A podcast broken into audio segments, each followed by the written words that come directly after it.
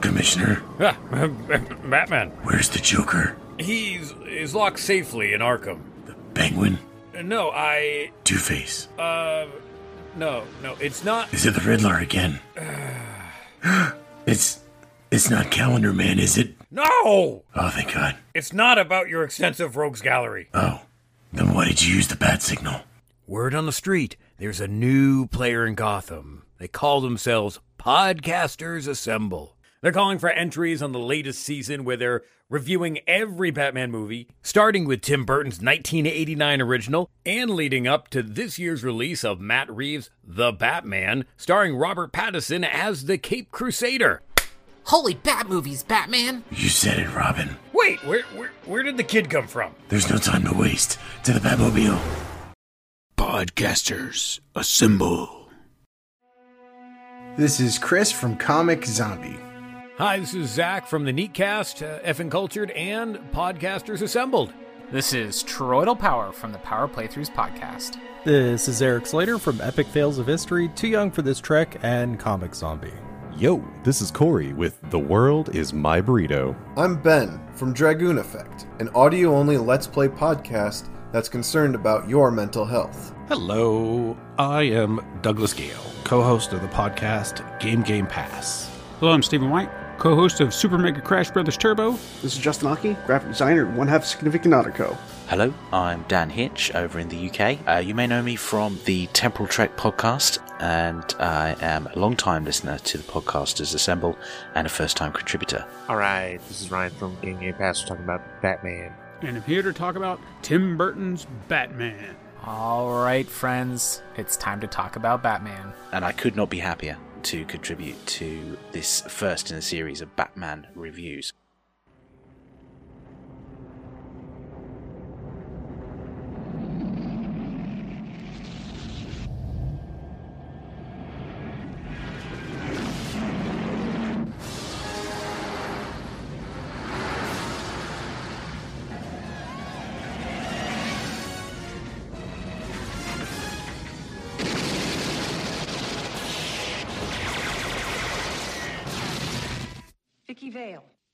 Bruce Wayne.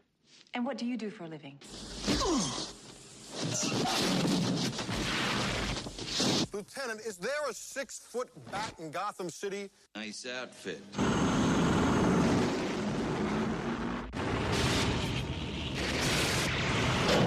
You look fine. I didn't ask.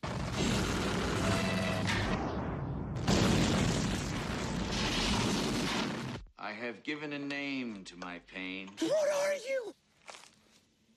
I'm Batman. Where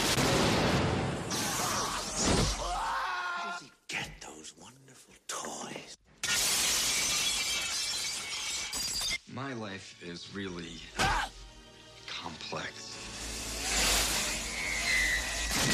Winged freak terrorizes. Wait till they get a load of me.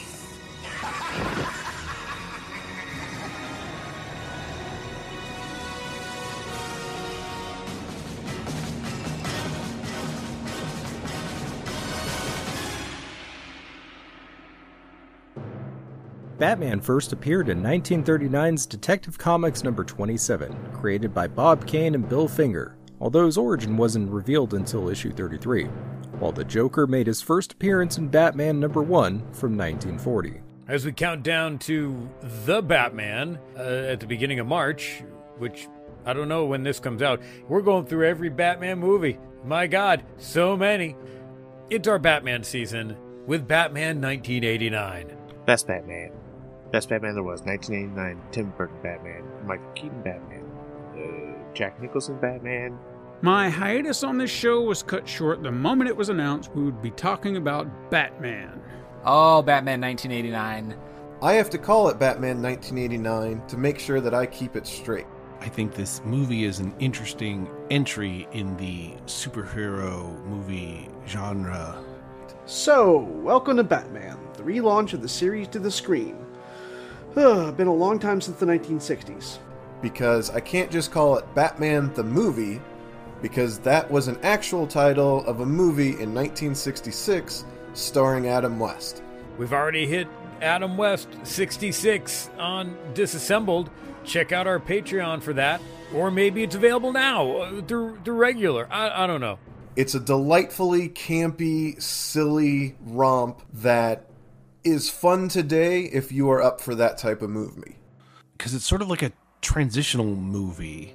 It's it's like the prototype of what all the subsequent big budget superhero movies become.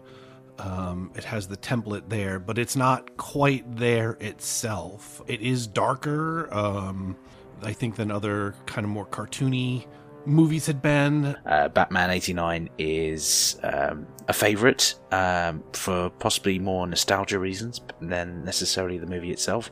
So Batman 1989. Oh man, um, where to begin on this one?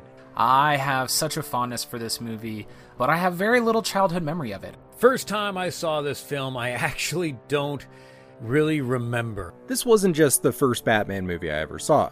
I'm pretty sure it was the first movie I ever saw. I was a little kid when I saw this. I had just before I saw it started reading the comics, but I grew up with Batman, you know, toys and cartoons like my whole life. I it wasn't in theaters. I would have been too young to go to the theaters at that point. I must have been two or three years old, and I had an unhealthy obsession with anything and everything Batman, Dick Tracy, or DuckTales. So we must have rented it at the house when my parents thought I was old enough, uh, being rated PG 13. I did see it before I was 13, but. But uh, Batman the character is a huge favourite of mine. Always has been. Probably my most favourite of all the uh, DC characters. While Batman isn't my superhero numero uno, Tim Burton's Batman does hold a very special place in my heart. I was like 10 when this came out. I saw this in the theater with my dad. I was actually too young uh, to go to the cinema over here in the UK. Uh, over in the States, I believe it had a PG 13 rating. Over here in the UK, it had uh, what we call a 15 rating, so you have to be 15 years old. Uh, you didn't even have parents' com- permission to come and see it. Uh, and I knew that that was a big thing. It's a movie I've seen so many times that I can basically recite it by memory. While it's definitely of its era, Tim Burton's 1989 Batman is an incredible movie. The first Batman comic I ever read was called A Death in the Family, in which the Joker beats Robin to death. so I um, I got a, a very unorthodox introduction to kind of the quote unquote real world of the characters. So about a year or so later when this movie was about to come out, I had dived hard into the comics and had some pretty good ideas of who, you know, these characters were at this point. Very adult, PG 13 uh, movie. A lot of people die. There's no blood. It's PG 13, but every, people die every few minutes. This was the Batman that I grew up with. Prior to this film, Batman to me was this campy character with an annoying sidekick. At the time, audiences were primarily familiar with the campy 60s Adam West series, but this was the first dark and serious take on the Caped Crusader for the big screen. Not only was I exposed to Adam West and Burt Ward's versions of these characters early on, but also to the animated Super Friend versions, which were equally campy. And I knew that the Hanna-Barbera cartoons or the Batman 1966 show with Adam West and Cesar Romero and all them was not what a traditional Batman was like. Uh, up till then, over here in the UK, again, we had Batman 66. People saw it as this campy adventure, very colourful, very psychedelic. Um, it, it, Batmania had reached our shores, but uh, Batman was not seen as a serious, dark character, as it had been for many years, in, in decades, in fact, uh, in the comic books. So I was aware that there was the Batman character that everyone knew and the Batman character that I and my friends knew from comic books and so forth. So seeing this on the big screen, uh, while it is not the most, we'll say, comic book accurate version of the character, it is worlds better than anything that had ever come before. It is nothing like the gritty version of Batman that we get today that was inspired by the Frank Miller comics of the mid 80s, and in fact helped boot this movie. And because of that perception, no one wanted to make the dark Batman movie that executive producer Michael Uslan was pitching around Hollywood. Um, it's certainly darker than previous instances of Batman. When this came out, I think the Adam West Batman was the most well-known version of it, at least um, translated to to the screen. And this is definitely not that. Batman The Dark Knight Returns was a huge success for comic books when it came out just a few years before this movie, and I'm sure comic book fans were hoping to see that take in theaters. But a lot of the success of this movie wasn't just comic book fans. That was still a fairly niche thing. Um, I was around the the age of six uh, when this movie came out, so I was nowhere near going to get to see it at the cinema. Uh, but you know, it it was invading culture. You know, it had Happy Meals. There were micro machines to collect. Um, magazines everywhere had the Batman symbol everywhere. Um, Michael Keaton's face was adorning all of the magazine covers and things like this. Uh, you know, superhero movies weren't really a thing. We had four Superman movies in the 70s and 80s leading up to this. Prior to this, we had the original Superman films with Christopher Reeve, which started out great and gradually went off the rails. The first two were quite good, and the fourth Superman movie is just awful. Like, I am not surprised that superhero movies as a genre didn't take off after the Superman quadrilogy.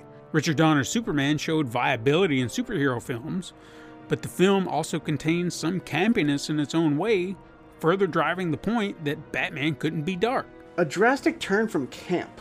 They took some elements from the comic The Dark Knight Returns, which is fantastic on its own, but which thankfully, thank God, they didn't follow it 100%. But those opinions changed in the 80s, starting with the release of Frank Miller's Dark Knight Returns, which took the character back to a dark and even grittier tone not seen in decades. Then came Alan Moore's The Killing Joke, which explored the relationship of Batman and the Joker, all while paralyzing the original Batgirl Barbara Gordon and torturing her father Jim Gordon. Although the original Batman comics started out rather dark and gritty, they quickly lightened up over the years and really leaned into the wackiness of the Silver Age comics throughout the 50s and 60s. But in the 70s, the comics reverted back to their darker roots with stories like The Joker's Five Way Revenge by Denny O'Neil. Then in the 80s, we had Frank Miller's The Dark Knight Returns, which is about a dark alternate future, and Alan Moore's The Killing Joke, which today is still one of the most disturbing Joker comics ever written, both of which had a very strong influence on this movie. If you thought Miller went dark, Moore can and usually does go even darker. Between these two titles, the perspective shifted, and Warner Brothers decided to give that darker take a chance. Michael Keaton, Jack Nicholson, Danny Elfman doing the music, composing everything for the movie. Man, this this is one of my favorite ones. Probably due to a lot of it being nostalgia. I, I grew up on the Batman animated series, and I remember loving that movie. For those of you too young to remember, the VHS for this one started with a really riveting Diet Coke commercial starring Alfred and the Batmobile, presumably racing to get that quick caffeine fix from a Coke can and a black cape. I seriously watched the crap out of that tape. But Batman 1989 was not the Batman movie of my youth. That was more the Val Kilmer and George Clooney Batman movies. While I know it was not the first movie I ever saw in a theater, it is the first one I can remember vividly. When we get to the the other trilogy later, those are good as well, but this is one of my favorite Batman movies. Not perfect, but I enjoy it. It's one of the first films I remember getting swept up in the marketing for. I, I don't actually remember seeing this particular movie until I was probably about at least 10 years old, I would say. Uh, I remember we rented it um, probably from an actual video store and uh, watched it at home. And I, I, was aware of it. I knew a lot of kind of the stylings of 1989 Batman, but I think I knew those mostly from how the animated series borrowed heavily from this uh, including the, the music, of course. It's the first film I remember getting a VHS copy almost immediately after it was released, which was rare at the time because movies didn't release to home video the same way it does now. You see, back in them days, VHS tapes could run you upwards of 50 to $100. Studios weren't really in the business of consumer marketing. They mainly focused on selling retail to rental shops, which is another relic of the past we've mentioned on here before. But I digress. But yeah, Batman 1989 is not a movie that I remember um, being super fond of as a kid, but now I really like it. And it's actually still a really good movie. Tim Burton was uh, sort of uh, still fairly unknown. You know, he just had Beetlejuice beforehand, uh, but over here in the UK, again, this was another big moment, and and he was showing off his talents, as it were. Um, so Batman '89, at least over here, um, was having um, a, a resurgence of the Batmania that we'd seen in the '60s. Of this first four Batman films of the you know more modern era, this is by far the best one. Now, granted, the sequels are all hot garbage, but this one is is it holds up. It's still really good today. I'd put it in my top five DC movies ever. But I have to tell you, the first time I watched it, uh, when we rented that DVD, was a little bit interesting. But you'll hear about that later on. I remember seeing advertisements for Batman and getting pretty excited.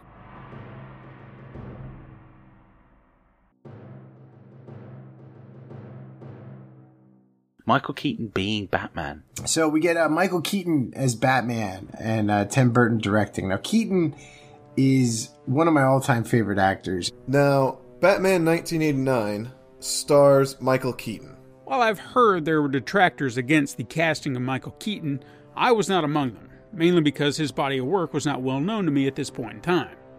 I was only 10. And most people today might not know Michael Keaton is a comedian. Now, whenever a new actor is is cast to portray Batman, everyone, well, I shouldn't say everyone, but there always is a lot of fan outcry about it. it happened when uh, Ben Affleck was was uh, announced and cast as Batman, Robert Pattinson uh, upcoming in The Batman, and despite Keaton being loved now by many, many many people, a lot of people originally hated the idea that he was going to be Batman. He came up through stand up comedy. He made comedic movies. I remember it being quite controversial at the time. Apparently, he was seen as a comedic actor and uh, and shouldn't be anything else. That they they really didn't see how he was going to fit the suit. And I can see that, you know, if, if someone comes from a comedy background and, and so forth. Although I was way too young to remember this, there was a lot of controversy over Michael Keaton being cast as Batman, because at the time he was known for his role in Mr. Mom, which was a really good movie in its own right but it's pretty much the same kind of fan backlash you get today whenever someone is cast in a superhero role, except this was before the internet. But uh, given that Die Hard had just happened the year before, and Bruce Willis at the time was from moonlighting and had um, a whole career that was more comedic and has now been proved to be an action hero, I feel like you know they could have easily given Michael Keaton a, a bit of a pass uh, going into this role. And all of a sudden he's cast as Batman in a dark, gritty superhero movie. He was fresh off of the release of Beetlejuice, so many people saw him more like the Joker, which makes sense if you've ever seen Beetlejuice. Sure, I knew him as Beetlejuice, which, come to think of it, I actually saw in theaters as well. And there was another film or two of his I'd probably seen. Hmm, but if the movie said he's Batman, then I accepted it. Kind of like other films telling me that Dolph Lundgren was the Punisher or He Man. It was accepted. And as he has said in, in sort of uh, recent interviews looking back on the character, um, they gave him a suit. He didn't need to work out. Uh, they could easily just buff him up using the suit. And they did. Obviously, everyone was proven wrong when the movie came out because Keaton turned in a career defining performance as Bruce Wayne. So I went and looked up the official Batman 1989 movie trailer and watching through that trailer, there's no way to really know what kind of movie this is going to be. Yes, in hindsight, having seen this movie many times, first when I was probably 10, and I'd seen the animated series a bit, and it was about the time I saw this movie, Batman Returns, and Batman Forever, pretty close together. But again, I was six years old when it came out. I, I didn't really appreciate what the, the controversy was. He was just another actor that I thought they put in. Over here in the UK, um, Mr. Mom hadn't really made it over here. He was an unknown entity other than maybe Beetlejuice. And, and given that Beetlejuice had the sort of horror elements, he'd worked with Tim Burton, there was a, a chemistry to deliver a good movie. Um, the fact that they would just be doing it with a character I liked uh, and knew more about uh, than Beetlejuice, it made perfect sense. But watching this trailer, it's hard to tell if this is going to be a campy Batman or a gritty Batman. Michael Keaton as Batman is great. I'm always trying to figure out the timeline of him becoming Batman because Michael Keaton was 38 in real life at this point. Ugh. So we've got this trailer that really walks the line of campy and gritty and stars a comedian. If I was told that today or saw that today, I would think that this was supposed to be a slapstick comedy. The backlash was so severe that Warner Brothers actually received over 50,000 letters complaining about the casting decision. But now people are going crazy because Michael is slated to reprise his role as Batman in some upcoming DCEU films. Personally, I think Keaton is great as Batman and Bruce Wayne. and he plays Bruce Wayne to perfection, at least his version of it. Um, I, his Batman's good, don't get me wrong, but his Bruce Wayne is clearly unhinged. he's he's disarmingly charming, he's quick witted, and when his um, facade drops, I, I might not look at him and be like, "That's the Batman," but I would think that dude's off his meds, and he probably has some bodies buried somewhere. Michael Keaton is, I think, great as Batman and Bruce Wayne. I do remember this being a very controversial decision at the time. Uh, people were like, "Oh no, Mister Mom is going to be Batman," but it's fine. He did he did a, he did a great job of it, you know. And I don't know. It seemed to be a whole, uh, basically like a nothing to worry about now that it had happened. uh, After it had happened. He developed the vocal pitch difference between the two characters, which makes absolute sense in trying to hide your identity. Even if I had not grown up with him as one of my first Batmen, I still believe I would regard him as one of the better actors to portray the character. But we also get the casting of Jack Nicholson as the Joker. Jack Nicholson's Joker is incredible. Jack Nicholson's Joker is phenomenal. I mean, he's really great. Jack Nicholson's The Joker is pretty fantastic. Yeah, Jack Nicholson is fantastic as the Joker. He is a lot of fun. Then there's Jack Nicholson as the Joker, who is very Jack Nicholson in this movie and absolutely elevates it. Jack Nicholson was definitely someone I knew at this point in time. Jack Nicholson, who is a huge star, he got top billing in this movie. but it is interesting because it's not it's not fully uncamp. I mean, it, it really to me feels like there are some campy moments in it. Most of it d- dealing with Jack Nicholson as the Joker, which is fantastic. I mean, I, he is a wonderful version of the Joker. Um, probably up there in, in my favorite implementations of the Joker on the screen. The Joker was everywhere. You had Jack Nicholson hamming it up in interviews and so forth. Heath Ledger's fine, whatever. I don't really particularly. I'm not enamored by him as the Joker. He's fine. Uh, but at the moment, I just saw Jack Nicholson and I really loved it. It's it's he's very psychotic and funny, and I mean, he himself feels like a transition between the future darker versions to come and then kind of like the Cesar Romero version of the Joker uh, from the past. He really gives it his all, and I think this might be my favorite Jack Nicholson movie. Compared to Adam West and Cesar Romero, this is a massive step up for comic book movies in general. He's coming off of having done The Shining, One Flew Over the Cuckoo's Nest, and these movies where, you know, he really has shown he can play this crazy, insane character. So who knows what the audience was thinking at the time. But we do know that they turned out for this movie. And him as the Joker was a no brainer. Not only does he play a crazy person and a criminal, he also plays a mob boss and mob underling. There's a lot of great scenes with Jack Nicholson's Joker. And there's just, oh, so much wonderful s- scenage. The Joker is doing dark jokes that seem out of place but are perfectly in place for him. Uh, his look is fantastic. Jack's, of course, an amazing actor and really steals the movie for the most part. That said, I want to peek into that alternate Earth where Tim Curry was cast instead, just to see what it looked like. So apparently, John Lithgow was in the running for Joker, and to be honest, after watching him in Dexter, he would have been pretty dark, would have been a pretty good Joker, but I don't think he'd have been good as a character as Nicholson in this movie. Especially at the time he would have been, what is it, Harry and the Hendersons, 89, somewhere around there? I mean, he was a comic actor just like, uh, just like Michael Keaton, but still, like, I, I don't know. I don't know how it would have worked back then. I recently read because after watching this movie, I just started to poke around a little bit online. I read that there were other people up for uh, characters in the movie, like uh, Robin Williams as the Joker, Which, fine, let's not speak ill of the dead, but that would have been a nightmare of a movie. Like, that would have been. Oof. oof. But some of this just straight up freaks me out, man. Freaks me out. Joker's a weirdo. These Prince songs.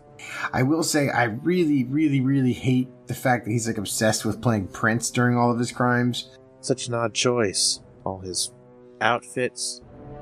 Too snappy. He's got great hats. Joker's got great hats. Him and Vicki Vale both have great hats. I ship them in another world, in another dimension. I also don't love the Vicki Vale Joker bit. How they kind of felt. I, I think they felt they needed to write Vicki Vale into the story more, almost like she was Lois Lane. And it, I just don't. I, I don't think she's a good enough, interesting enough character, especially the way it's portrayed by Kim Basinger, that she warrants the importance in the story that her character gets. They both have good fashion style. They both have good hats. I, I don't. I really don't like the fact that the Joker is like his one A plan is to is to win Vicki Vale. I just like what the fuck. I don't know, man. I, I don't. I, my Joker wouldn't do that shit. I guess, but but it's not enough to to make me dislike the movie or anything like that. It's just one of. A, there's a couple things that I'll detail later that I don't love about it, but there is a lot to love. Nicholson portrays the Joker in a way that I usually prefer unhinged and unpredictable. But I think the thing that stands out the most to me about his take on the Joker is that this version of Joker is nuts. Most of the movie is centered around him, with you know, him being the only villain. His characterization feels in line with that of the animated series, where he cracks wise one minute and can kill you the next. He's nuts. I the first time I saw this movie, I got a vibe of like this dude does not want to be here doing this. Uh, but I I don't know where I had that impression from because it doesn't. It's not true. I mean, he seems to really relish this role, or at least, if not relish it, brings the sufficient enthusiasm to it to to really sell it. One of the things that I've noticed, like Jack Nicholson is a lot scarier without the thick hat and coat. Uh, like when the the crooked cop goes to talk to Jack Nicholson, uh, Jack Napier. There we go. It was just like, wow, he kind of looks, I don't know, weaker this way. Like there's something strong about seeing exposed Jack Nicholson, and I don't mean like his wiener. My favorite parts of the movie are when he's in skin face, pretending to be normal, and then bam, time to kill. Uh, that's always it's always creepy. I will say I'm not a huge fan of the facial prosthetics. With a man having such a devilish smile already, what need was there to enhance his look? I hate that he has mob goons like Bob the Goon. You know, we get that, that clown army in Batman Returns. Wouldn't that have made more sense for the Joker? I'm just saying. It's not something that really nags me, but it's just a curious choice. But we get his origin, uh, which is really fun because Batman creates him, even though apparently he takes over the place of Joe Chill and a bunch of other characters that might have killed his parents. There's some other characters that have a fair amount of screen time, like Alfred and uh, Harvey Dent, Commissioner Gordon, and Alexander Knox. Uh, the guy they have playing Commissioner Gordon would not have been my first choice, but to be fair, uh, he isn't given much to do in these movies. In fact, we see him less and less in each one. He's less of a character and more of an exposition dump. Now, Alfred, on the other hand, played by Michael Gough, did a stellar job in all four of these movies and really gave it his all, whether or not the movies deserved him. Oh, for anyone wondering, I loved Michael Caine, but this is a damn good Alfred. I really adore Alfred in this movie. He's probably one of my favorite characters, but I don't think this is my favorite Alfred movie. Michael Gough was a wonderful Alfred, and I'll always consider him a welcome sight in this and subsequent sequels, despite a dip in quality. But we'll get to that later. This is my Alfred. Um, as much as I grew up with uh, Batman 66, um, this is my Alfred. And uh, I realized that as the movies go down in quality for the next few iterations, he's just a delight. I don't know why. I like the man. He seems to be quite consistent. I seem to remember him being quite consistent. Perhaps I'll be wrong when I rewatch uh, Batman and Robin. Th- this this actor Michael Michael Go I think is his name Gao Gof Golf I'm not sure how to say his name. One might argue that him letting Vicki Vale into the Batcave was a big WTF moment for the character, but I kind of think it was spot on considering he told Bruce to be honest with her earlier and was attempting to kind of push them together until Bruce forced his hand. This actor uh, will portray Alfred throughout the the four Batman movies that kind of make up this era of superhero movies. Alfred. He was so good. No wonder he was in all of these movies. They made four of these movies because this one was so good. It was serious. and I think he's just wonderful. He's got a great mixture of the like uh, respect for Bruce Wayne, along with being the father figure, along with just a little bit of just a little bit of snarkiness, a little bit of sarcasm. Then again, if Bruce wasn't into it, then that's kind of his business. I think Alfred's great in this, um, and and he's he is definitely a standout for me. If he's really bad with the security, though. There is a believability that this is the man who looked after the the son of his two best friends. I enjoy his performance just as much as I enjoy Michael Caine's, just as much as I enjoy Pertwee's from the Gotham TV show. You know, I enjoy lots of Alfreds, but this is my Alfred. This is the one I grew up with. This is the kindly granddad or, or, or older uncle uh, who I could believe loved Bruce Wayne so much that he would support him in everything that he does. While I do prefer the younger, edgier versions of Alfred, there's always something extremely charming about this grandfatherly take on the character. But seriously, who wouldn't be into Kim Basinger? I don't hate Vicki Vale. I just don't love how much she is in this film. I don't think she adds enough to it to get the screen time that she does. I feel like it's just because Kim Basinger was a name. Yeah, but whatever. I had the biggest crush on her. Kim Basinger. Uh, now, uh, I may have been six, but I wasn't blind. And I stumbled upon that Playboy centerfold with her a few years later. My God. But I digress again. Um, Vicki Vale, in particular, I don't think is very well handled at all. I mean, I think she faints twice and is aggressively hit on by that dude from Arliss, Robert Wuhl. My least favorite character in this film has to be Knox, the uh, reporter guy. He doesn't really serve much of a purpose, uh, and there's nothing that he individually adds that couldn't be done with random actors and even improved upon because they have no weight. It just that just is like super. I don't want to say dated. Like movies, not all movies made at that time were treating female characters this badly, but it definitely it definitely stands out as uh, anachronistic. Uh, I did like Kim Basinger, uh, still like Kim Basinger, and probably will always be uh, in love with Kim Basinger, uh, especially with this movie. In all seriousness, Basinger was great as Vicki Vale. I actually think Kim Basinger does a great job with what she's given as Vicki Vale, even if she's more or less just a damsel in distress slash love interest that the hero and villain fight over while she screams for most of the movie. My only gripe is that screech of a scream she has. Seriously, there's a lot of screaming in this movie, like more than King Kong and Temple of Doom combined.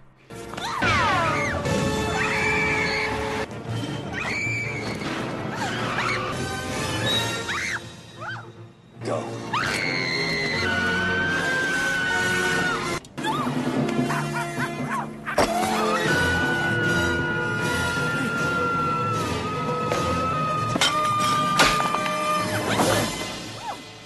Not a fan. I do think the whole photographer angle kind of works though, and she works as a POV character for the most part. I read somewhere someone said that like if Vicki Vale's character had been more of a femme fatale and less of a damsel in distress, that that really would have helped evoke the uh, the noir feeling that these movies, uh, this this movie is clearly uh, going for. Alexander Knox is played by Robert Wuhl, who I actually really like. Also, want to acknowledge Robert Wuhl as Alexander Knox. A lot of great people in this. Arliss, the guy, he's Knox. and he's a reporter for the Gotham Gazette or whatever, and he is investigating the Batman. And it's interesting because at the beginning of the movie, he is in this a lot. He's the only reporter who ever asks or says anything, which honestly detracts from those scenes because we're shown how many people are interested, but there's just one dude who's like doing anything, so there's no reason to have like 50 reporters when you only need the one. He he's not completely insufferable, but I do think he's the weakest link of this film. Whether it's him investigating or him at Wayne's party or him a lot of times interacting with Vicki Vale, it seems like he's a pretty major character. But by the end, he's just, you know, he's still got some screen time, but he's just like, a, he's just kind of a background guy. He's great. He's funny. He's sort of grounds it. He makes it feel like oh, this is like a '90s movie. It's like this is like a you know, like witty guy who would be in the office of a regular like '80s movie. It made it feel sort of like a regular thing. He may be a forgettable character for some, but I kind of like him.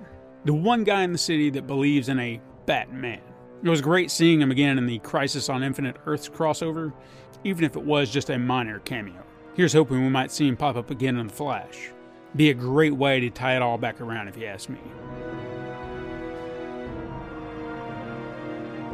It's somewhat grounded, but it's also larger than life, in a good way. They didn't ham it up like the Schumacher movies. Tim Burton was not a name I really knew at the time, even though I had seen and was kind of a huge fan of his two other feature films. But we do get the darkness, the groundedness, the gadgets being somewhat believable. For instance, the suit. His suit is awesome. It's, it's the first time we ever got an all black Batman suit. You know, uh, previously you'd always had the gray and the blue, or you know, if you go back to the 30s or 40s, uh, 30s really gray and, and kind of a black. And speaking of the suit, I really like it. It's it's it's classic. It's basic. It, it, does exactly what it needs to do. The bat suit in this one is a huge step up from the '60s show, but it's still a far cry from recent iterations. But uh, here we get all black, and it's clearly like body armor, and it's really cool. Yeah, he can't turn his head, but um, it's quite intimidating when he has to look with his entire body to, to sort of stare at crime uh, and take them down. You'll notice that they do a great job with how they film the suit because it's almost always in shadow, which is super effective. The silhouette looks great. Uh, it works really well with shadows and everything. Uh, it's just a shame that he clearly can't move his head even like a quarter of an inch. And I have no idea what's going on with the armored abs. It just it looks weird. It was also smart the way they made the bat suit more than just a costume. It's body armor. It opens up as a as quite a serious take. I mean, there's no inkling of um, uh, an attempt to try and make a joke of anything or be camp. Uh, they are desperately trying to break free of the Batman 66 campiness, um, which had proved uh, sort of quite divisive in the fan bases. Lots of people who were trying to take comic books seriously didn't appreciate the fun take that um, Batman 66 was taking. And then there were the, the fans of the, the Batman 66 who wanted to just keep it that way. Um, they enjoyed their Batman fun free and just wanting to go with the kind of outrageousness of the concept of a man dressing up and, uh, and uh, taking on crime. But this just goes out the way. It's dark, it's dingy, there's um, griminess everywhere, the, the sort of 1930s gangster aesthetic. It's, it's really so stark in contrast to what we'd seen before. Top up the dark parts with some crazy environment from Burton. It's funny going back and watching the film now and seeing all the little Burton esque choices made for the film. I'm not sure the film would have been as successful without him.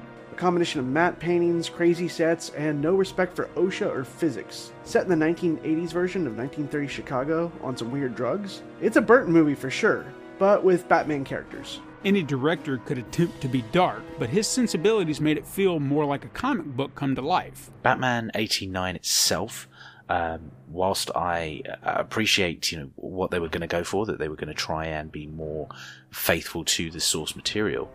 Um, having rewatched it now and uh, got back into the movie, having not seen it for a good couple of years now, uh, you can see there are cracks in it. It's, it's still not quite perfect, but as a delivery of something that was different from what had come before, you can really appreciate the tonal shift that it was making from its campy, more popularist uh, days up to this point. Things are just slightly off, you know? Not too realistic, yet not too far outside the realm of possibility. Batman kills basically everyone in this movie. He tries five full, like four or five times. He tries to kill Jack tries to kill the Joker. I also really like Tim Burton's movies, and I think the aesthetic he brings here really works for the story. They weren't going for hyper realism like the Nolan movies, and if you're looking for it, you can definitely tell they're on a soundstage. But I think it works because this is a larger than life operatic story about good versus evil, and at the end of the day, it's a fun popcorn movie.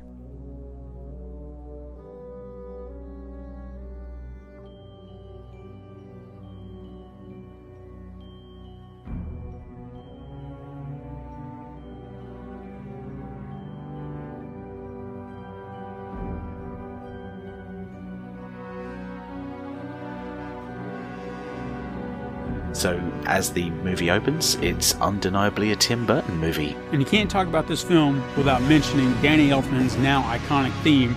Oh, the movie starts with that classic Batman theme from Danny Elfman. Uh, Elfman's Danny Elfman's score is fan freaking tastic, and it has been ripped off about a billion times. Oh, so good, so iconic. The movie opens with one of my favorite title sequences ever to Danny Elfman's iconic score, which is still one of the best superhero themes ever composed, alongside his Spider Man theme, of course. Can we talk about how this music score is banging? You've got a Danny Elfman score straight off the bat. You've got the Danny Elfman score. I mean, there's so many um, classic Danny Elfman uh, moments in music, but I think the Batman is probably my favorite. Uh, Danny Elfman, awesome. Uh, he did the job. Which may not be the theme he intended, according to Elfman. Audio engineers botched the final mix of his score. And it makes me wonder what a proper mix would have been. It may not be all that different, but Elfman himself said he's not a fan of what they did to it. It's really interesting to see how they are um, building up the tension, playing the music, but also sort of examining the logo from the inside. You know, sharp angles, the rockiness of the the bat symbol as we're going around. We're getting all the names being thrown at us onto the screen. Uh, curiously, Prince uh, making the music. I mean, sure, they have Prince on the soundtrack, but there's a reason this theme song is used in everything from the animated series to the Lego movies to the Arkham video games. It's more than iconic. It is Batman. Not only in other movies and stuff, but in other Batman media, you know, movies, TV shows, all that kind of stuff, video games. If you hear a Batman theme that's not Hans Zimmer from the Nolan films, it's going to at least have parts or elements of the Elfman score in it. It's, it's quite, quite good it, it's probably the one piece of music that you know will always be in my ma- mind. You know, it's whenever I think of Batman, this is the soundtrack. Whether it is this movie, whether it's the movie to come, whether it's the Batman animated series, this particular um, na na na is always going to be in my head. But everyone from the '60s was always going to be the na na na na na na na na. But no, it had to be the da da da da da. I can't be more eloquent than that, really, with that kind of music. Within the first few seconds, the scenery is already mind blowing. Like, amazing visuals. This is like peak Batman aesthetic. Just seconds in. We get this slow reveal of a stone bat symbol before fading to Gotham City. Gotham, the look of Gotham is fantastic. Gotham in this movie might be my favorite version of Gotham. Say what you will about the look of Gotham Tim Burton has a way of just creating incredible worlds in in everything he does. I once read that the production designers described it as if hell had seeped up through the concrete or something like that. And I have to say, Gotham itself is probably the best special effect in this movie because it's easy to forget that this isn't a real place. I I love the aesthetic of the this Tim Burton era of Batman. The city the city is is a huge character in this movie. The great thing about how they approach the city in this one is that it's almost a character itself. It feels like a city that grew too fast for its own good. You can practically smell the pollution. The uh, the matte paintings are fantastic. Whenever you see the sort of matte paintings connected up with the the filming of live street scenes and things like that, um, they look incredible and they are works of art in their own right. The the the skyline of Gotham City at the very opening of the movie is sweet. You know, built on top of each other. It's crowded. It's nasty. It looks either cold and or wet at all times. It's always covered in fog, and its narrow alleyways feel industrial and claustrophobic. The entire city is corrupt beyond repair, and it's a perfect biome for a Batman to thrive in. Um, he really is is capturing kind of a film noir aesthetic uh, Gotham is sufficiently uh, gothic, I guess. But it does seem like we're always in the the last like I don't know, like three blocks in downtown all the time. Everything's right next to each other.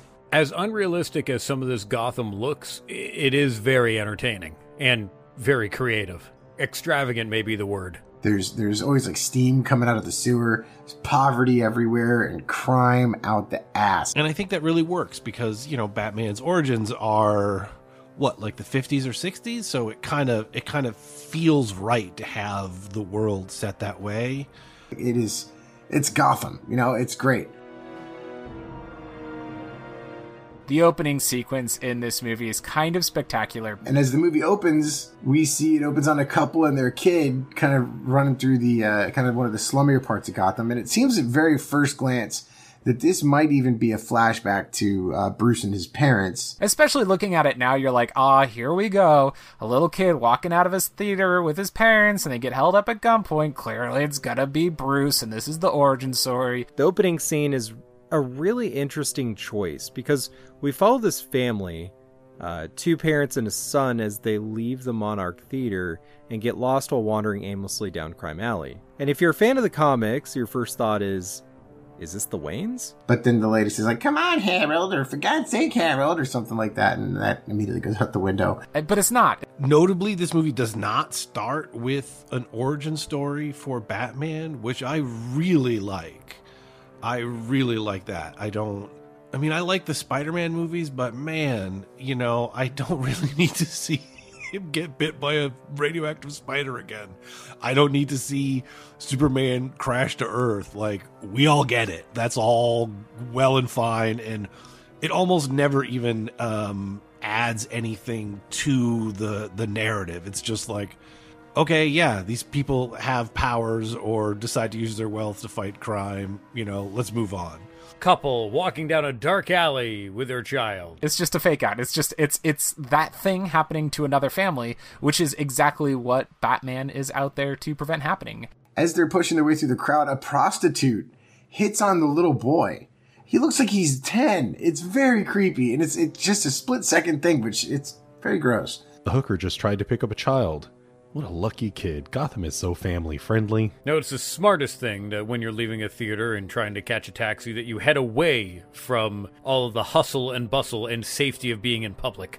So yeah, th- this family goes down an alley where they're mugged by some, you know, guys that look like they're strung out. Okay, so these like homeless thief dudes, they look like first stage zombies. Like they're kind of greenish skin tone with like a little bit of vascularity. I'm not sure which drugs are on, but one of them looks like a leper. Uh, what's what's going on here? Two muggers rob them, tells woman not to scream. She screams anyways. And the uh, the crooks go up onto the roof of a building, start counting their their, their take. And uh, one of them's like, "Man, I don't like being out here. The bat, blah blah blah." And the other one's like, "Oh, that's bull crap. You're just superstitious. He's not real." And then, uh, while they're up on the roof, they encounter the Batman.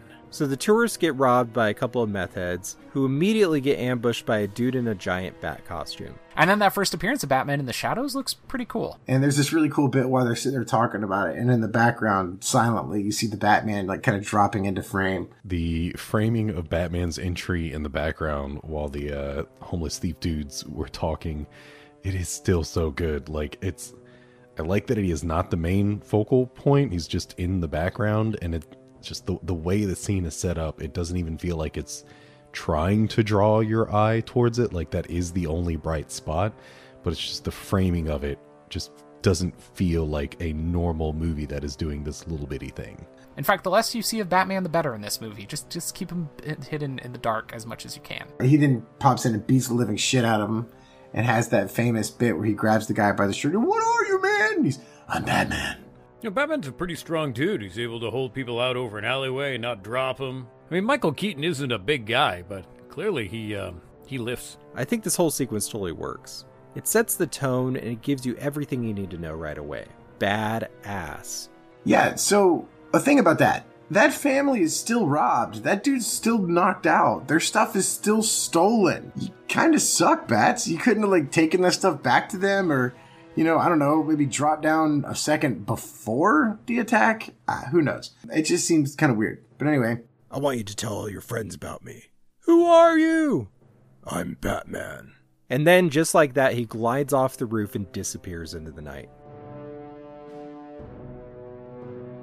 Honestly, it's been a few years since I've seen this movie, like uh, over a decade, maybe. I don't know. Uh, and I forgot how much this movie is not about Batman, like at all. I also like how we don't get Batman's origin right away. Hell, we don't even, thankfully, get an origin story. It's revealed later on in the movie. We really see Bruce and Batman from an outsider's point of view, which was pretty clever. So we get started in the movie, and at this point in the story, Batman is a mythological figure to the city of Gotham. Batman is still a whisper in the wind, something to scare criminals, but he's not super well known. Uh, the paper, the cops, nothing. He stops some crimes. I wish there were a slightly greater attention given to the passage of time in this movie. The movie tells us that, like, Batman hasn't really been doing hero stuff all that much.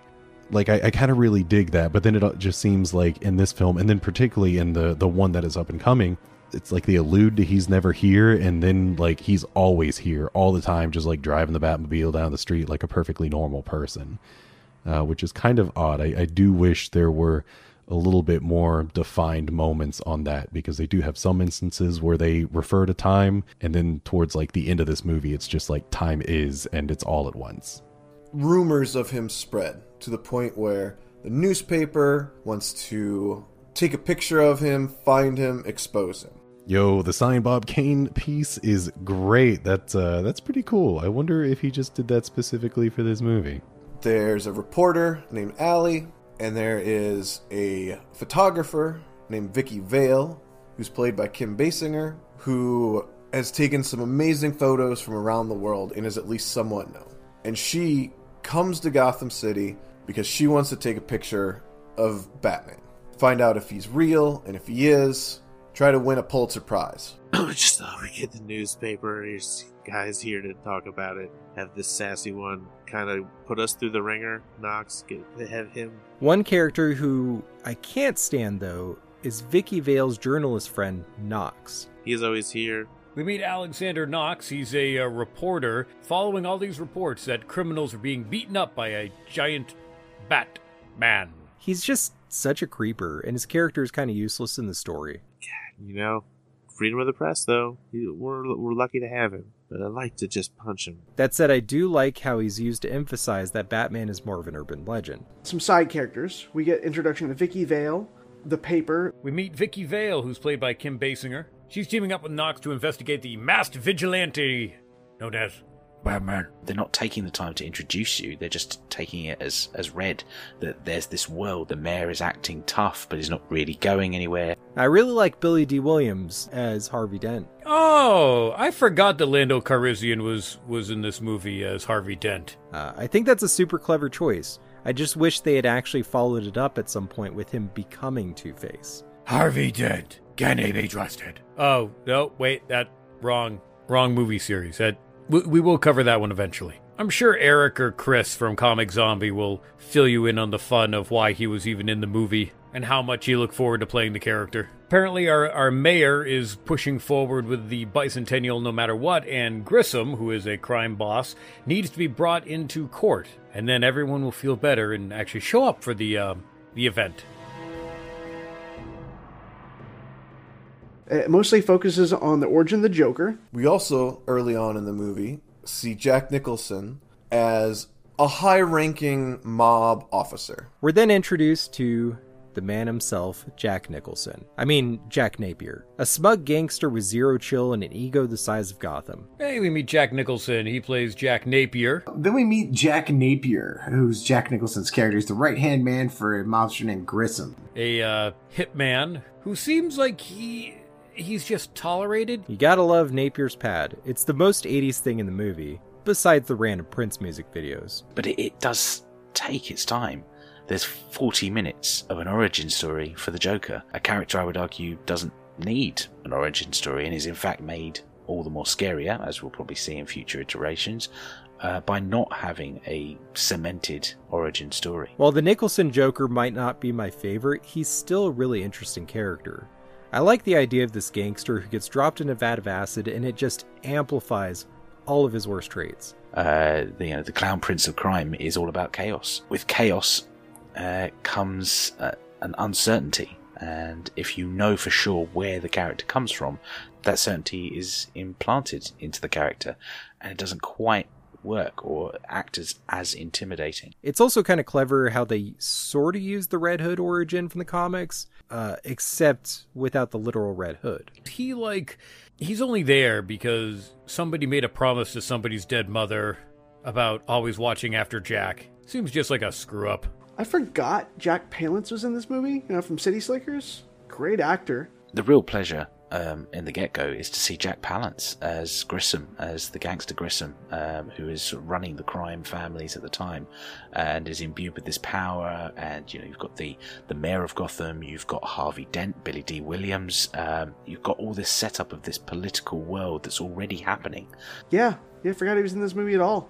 Grissom has a meeting with his lieutenants because they have to get rid of records at a uh, chemical plant that are going to be traced back to them in this upcoming court hearing. And Grissom sets Jack up to get busted breaking into Axis Chemicals. He appoints Jack to go and uh, and clear them out, but looks like he's going to double cross Jack because he's sleeping with his mistress. There is uh, Jerry Hall is the girlfriend of Jack Palance's Grissom, but obviously Jack Napier, Jack Nicholson, is having a relationship behind there, and then that is the reason why Jack Palance's Grissom then stabs him in the back. Because A, Jack is a little crazy.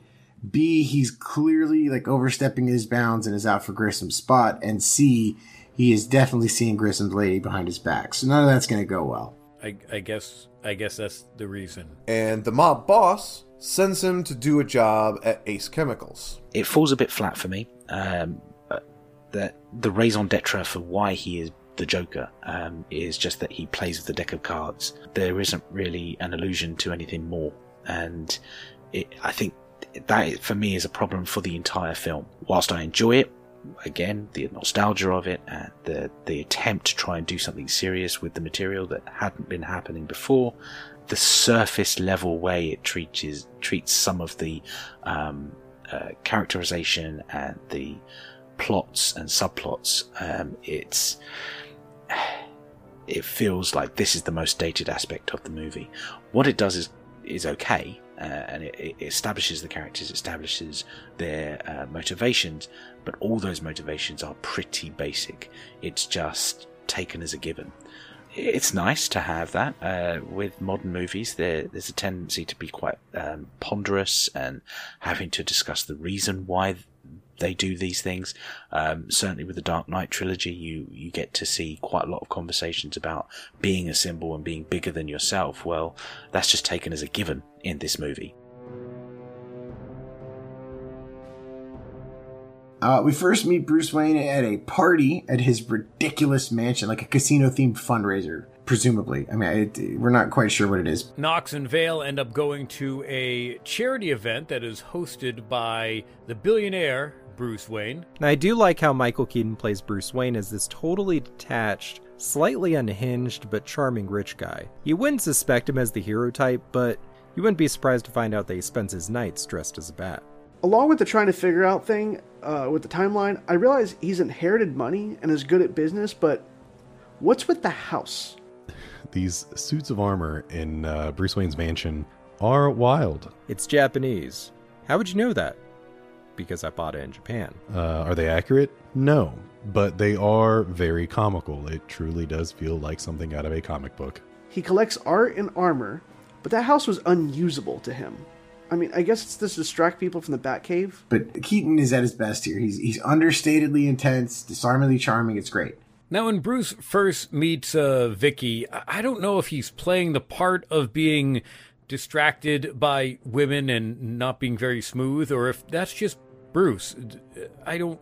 I don't know. And it's also here that he first meets Vicki Vale, setting up their relationship that will be crammed down our throats throughout the entire movie. I think Bruce is just bad around women. Also, his Batman wasn't obsessed like others. For the real Batman, uh, his alter ego is Bruce Wayne. It, Batman is the real person and Bruce Wayne is the fake person. While in this one, I think Bruce Wayne is mostly himself, taking over Batman in an effort to right wrongs. He, it's, he's, it's not the same as later on. Uh, Bruce dips out of the party to Batman it up at Axis Chemicals, where everything quickly goes to shit. Jack figures out that he's been double crossed by Grissom. The police realize this and are there to stop him. Jack Nicholson is framed by Grissom, who tips off the cops that they're breaking into Axis Chemicals. So the crooked cop is like, shoot to kill, know what I mean? And it's like, I, I sure hope so. I, I hope they know what that means. Now, Gordon is not. If you're looking for like the Gary Oldman comic book Batman animated series Gordon, you're not going to get him. This is much more like a Batman the TV show Gordon. He's just kind of there to be like, oh my goodness. So yeah, not really great for Batman's main partner. It kind of sucks. But that's okay. Eckhart, who's a crooked cop, shows up, tries to apprehend him. And the police have showed up there on Grissom's tip through a uh, crooked cop named Eckhart. You get uh, Eckhart. And then we've got Detective Eckhart, who's basically a really shitty, way more corrupt version of Bullock from the animated series. Now, not Harvey Bullock, as those in the, the comic book might know. You've got Eckhart, who is kind of the slovenly, in the criminal back pocket, uh, uh, twisted and bent cop and Eckhardt has the greatest like noir character voice I've ever heard. Eckhardt, that guy was cool. Ah, I'm a grizzled detective, just right out of a comic book. That guy I never saw him in nothing else. He was great. Super gravelly. It's like he's been smoking cigars since he was a day old. It's fantastic. Drinking Drano.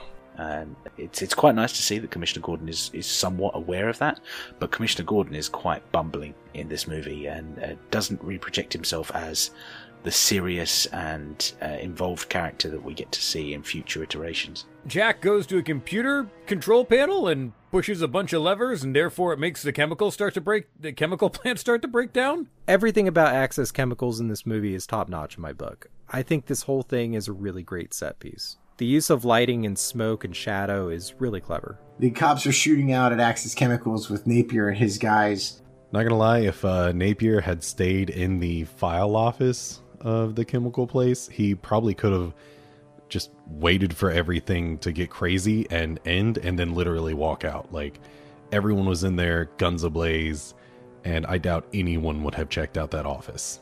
I love how the police and and the gangsters are just openly firing bullets in a chemical plant. And uh, you know, it's the best place possible to have a shootout I found. It's a chemical factory. It's just that seems like a genius idea the Ace Chemicals uh, scene and, and the, the action towards it and the, the creation of Joker um, is fun. Batman shows up. And during the uh, the foot chase and shootout, the Batman shows up and starts taking out Napier's goons one at a time, stalking them from the shadows. It's pretty cool. There's a whole fight scene. Uh, a, a far sight from Adam West running around with the bomb, I tell you that. Or punching a shark in the face. It's good. You get to see uh, Batman use some of his wonderful toys at the beginning. Batman shoots one uh, one gangster in the shoulder with a harpoon gun? That I mean, he's not dead, but damn, that's going to do some damage. And it's all very classic comic booky. Everything is highly toxic and extremely corroded in this chemical plant. And then police just are standing in the highly toxic goo opening fire. it's, it's, it seems. Where is OSHA? Safety third, people. Safety third. Oh, Jack finally runs into Batman. He, he tries five full, like four or five times. He tries to kill Jack, tries to kill the Joker. Okay? And again, Batman's been working out. Just lifts Jack up like he's nothing. After Batman temporarily disappears, Jack grabs his gun and just shoots Eckhardt because knew he was being double crossed.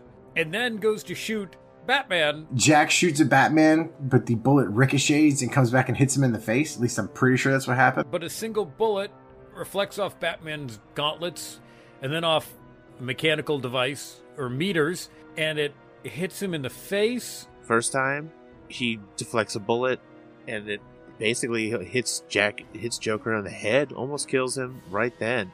That's time number one. I've seen this a hundred times and still a little confused on some of the uh, physics of some of these things, but whatever. What, what does it do? It goes goes through his cheeks. That's a hell of a that that's very painful. Almost killed him with his own bullet.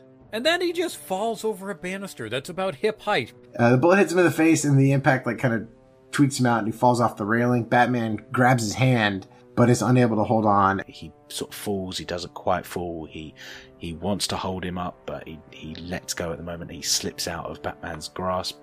Maybe they should build better banisters so that all these people aren't just falling into green goop or being dropped into green goop. And everything is highly toxic. Nobody's wearing masks or PPE. And eventually, Batman ends up knocking Jack into a vat of chemicals. And Jack falls into a vat of chemicals. To which people just assume that he died. Time number two drops him in the vat of toxic waste. He it looks like maybe he was trying to save him, but he could have just dropped him. I don't know. We're not inside of his head. Jack thinks that he dropped him in. He says you you threw me in the thing. You killed me. He did. He it, which somehow just like washes out into the sewer, uh, like a pond or uh, like a drainage. I don't know, but whatever Axis Chemicals is clearly dumping chemicals into waters. That's cool. dropped him in. That's what the Joker's pissed about. That's why he's so mad. He got dropped in by Batman. Okay, hold up. So Batman hooks a guy to the railing. Like this is in the chemical plant. He's on the second level, and this guy is on the. Uh, he's now dangling between the second and the first floors. So he, he's at the railing, and then he sees Commissioner Gordon about to walk into view. So Batman walks away from the railing and then walks back just to make an entrance. That's like it's it's dumb, but like it's still kind of funny. I feel like it's not the kind of humor that is intended in this movie, but that is that is so random. It's such an odd little thing to happen. Batman shows up, stops Nicholson from killing Gordon, and accidentally drops him into a vat of ecto cooler before throwing some gas bombs and Batmaning out of there. Jack survives. And then, of course, the next time we see Jack, he's he's not Jack. Jack's gone. He finds an underground mob surgeon. So Jack survived and uh, now has a permanent smile because the doctor who did the work had very archaic tools. He's says some like off the book surgeon who's done what he could, but you see what I have to work with here. So the uh, the facial reconstruction doctor is telling Napier, like he's like, look at the tools that I have to work with, and it's like, dude, these tools suck, man. Like, why are you even using these? And that the nerves were completely severed, so that he's stuck with a permanent smile. And he gets at least some plastic surgery to repair himself. And honestly, like, could Napier not have afforded a better surgeon? Like, he's the right hand man to one of the richest people, or I guess richest thug in Gotham City. And I'm gonna say that Thug looks like he's doing pretty well for himself. Yeah, the whole the whole famous scene where where we see the Joker from the back and he's a mirror, mirror, and then he sees his his new face and his clearly snaps. He just goes nuts and starts laughing and smashes the mirror and walks out. Oh yeah, and that also brings up the point. This dude is a vet. Why is he going to a vet? Come on. But he's got the permanent stretched out smile because of it. The surgery has left him with like a permanent rictus grin. So it has been an extremely long time since I watched this movie. I genuinely don't remember that Joker's smile was just facial prosthetics, not just lipstick, and I love that. I am just a whore for like real, tangible, practical effects. So this is just great, where it's like forcing Jack Nicholson's mouth to be open and giving him this just fucked up smile. It's so good. So Jack at this point is is now the Joker. The white skin with the green hair and the, the purple suits. It's all they all went like bright, sharp primary colors with it. Man, I know those are the Joker's colors, but you can mute them down like they do in the Dark Knight. But they went more you know, prominent bright here, and I think it works to tremendous effect. Nicholson returns from the grave in a purple suit with bleached white skin, green hair, and some botched plastic surgery to get revenge on Boss Grissom. The Joker looks excellent. And he goes back to kill Grissom for being double crossed. And the next thing we see is he's entering the mob boss's office.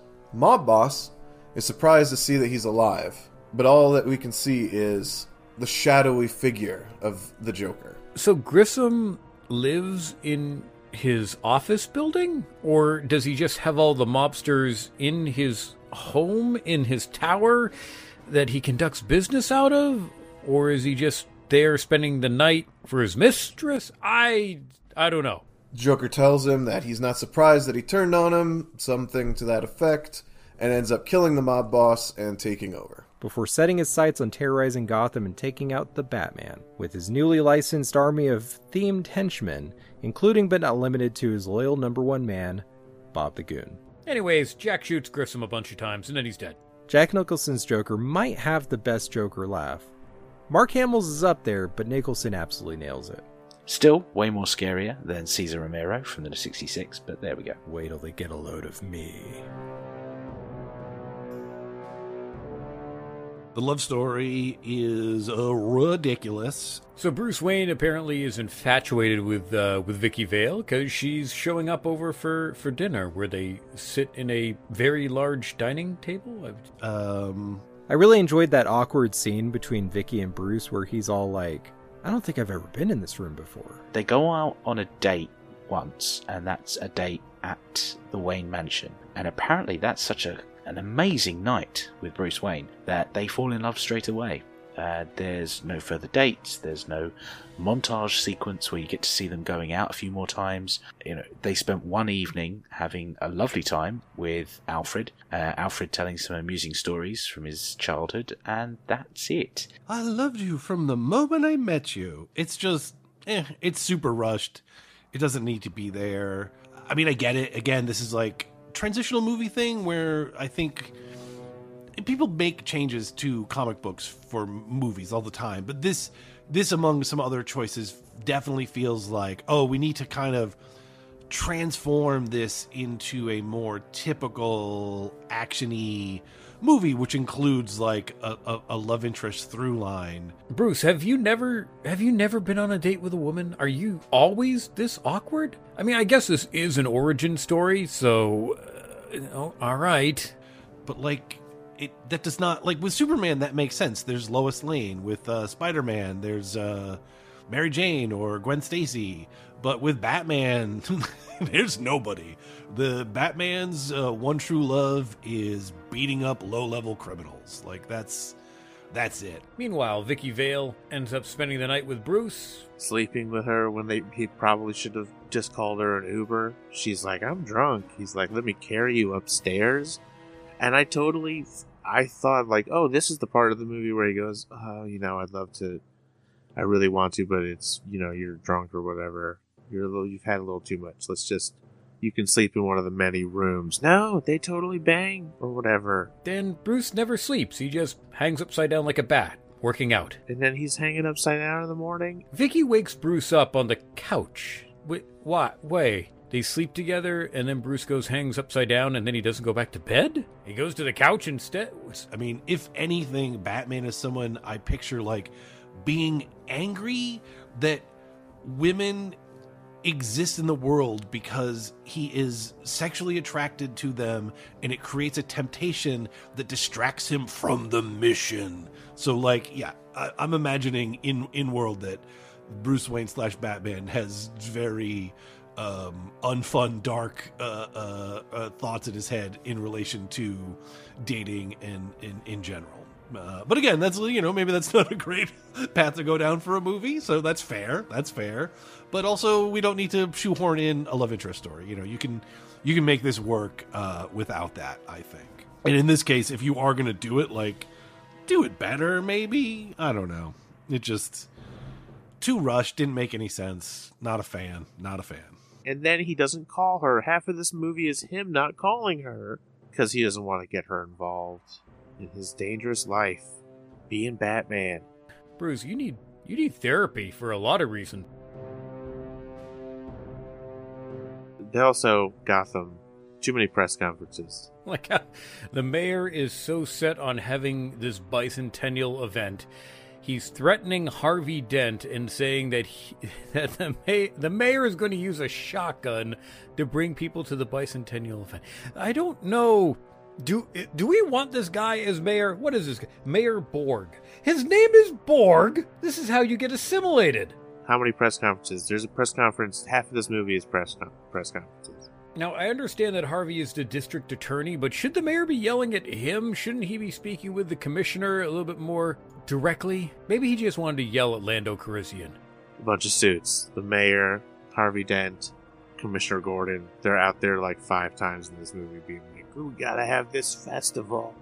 It's the 200th festival, 200th anniversary of Gotham. Gotta have it, or else the Joker wins. Jack has a meeting with the rest of Grissom's uh, lieutenants since he's killed Grissom to inform them that he is now taking over the, the company. They really lean hard into the mobster angle, which I like. It feels like a lot of these characters are ripped right out of an old film noir from the 30s, which is another reason I love this movie. I do love how intentionally bad Joker's uh, normal human makeup is. It is. It's terrifying. It's honestly more terrifying than the Joker. One guy looks like Albert Einstein. Interesting. The scene with the mobsters and the electric buzzer is pretty over the top, but it totally works for me. I like how when Joker is uh, electrocuting one of the lieutenants, the guy doesn't really react, even though he's apparently catching on fire due to the super powered hand a buzzer. Nicholson completely owns this whole movie. The mob has a press conference to say that they're taking over. Hey, just we're organized crime. We're taking over this organized crime uh, division. I love how almost immediately he has his henchmen decked out in Joker swag. Grissom's lieutenants are then seen uh, leaving City Hall, where the Joker shows up with a bunch of Joker cohorts and henchmen, and they take take them all out, just murders them all. And now he's completely in charge of Grissom's operations. So I gotta say, Joker's concern uh, about like the city safety is pretty valid because a bunch of mimes shoot up a federal building and one murders a leading mob boss, and all the news can talk about is maybe Batman is involved. So, you know, Joker has a point. Oh, mimes are so creepy. Oh, God. Soon after, he starts declaring that he's an artist, and he starts changing people's face and giving them smiles. He does an experiment on his girlfriend at the time. I, I kind of wish uh, Joker's chemical warfare thing had stretched a little further because it almost seemed like side referential, but him using chemical warfare is great. The idea that people who consume his product will turn into a Joker is genuinely terrifying, and I sort of feel like this movie should have like latched onto that a little bit more and carried that a little bit further.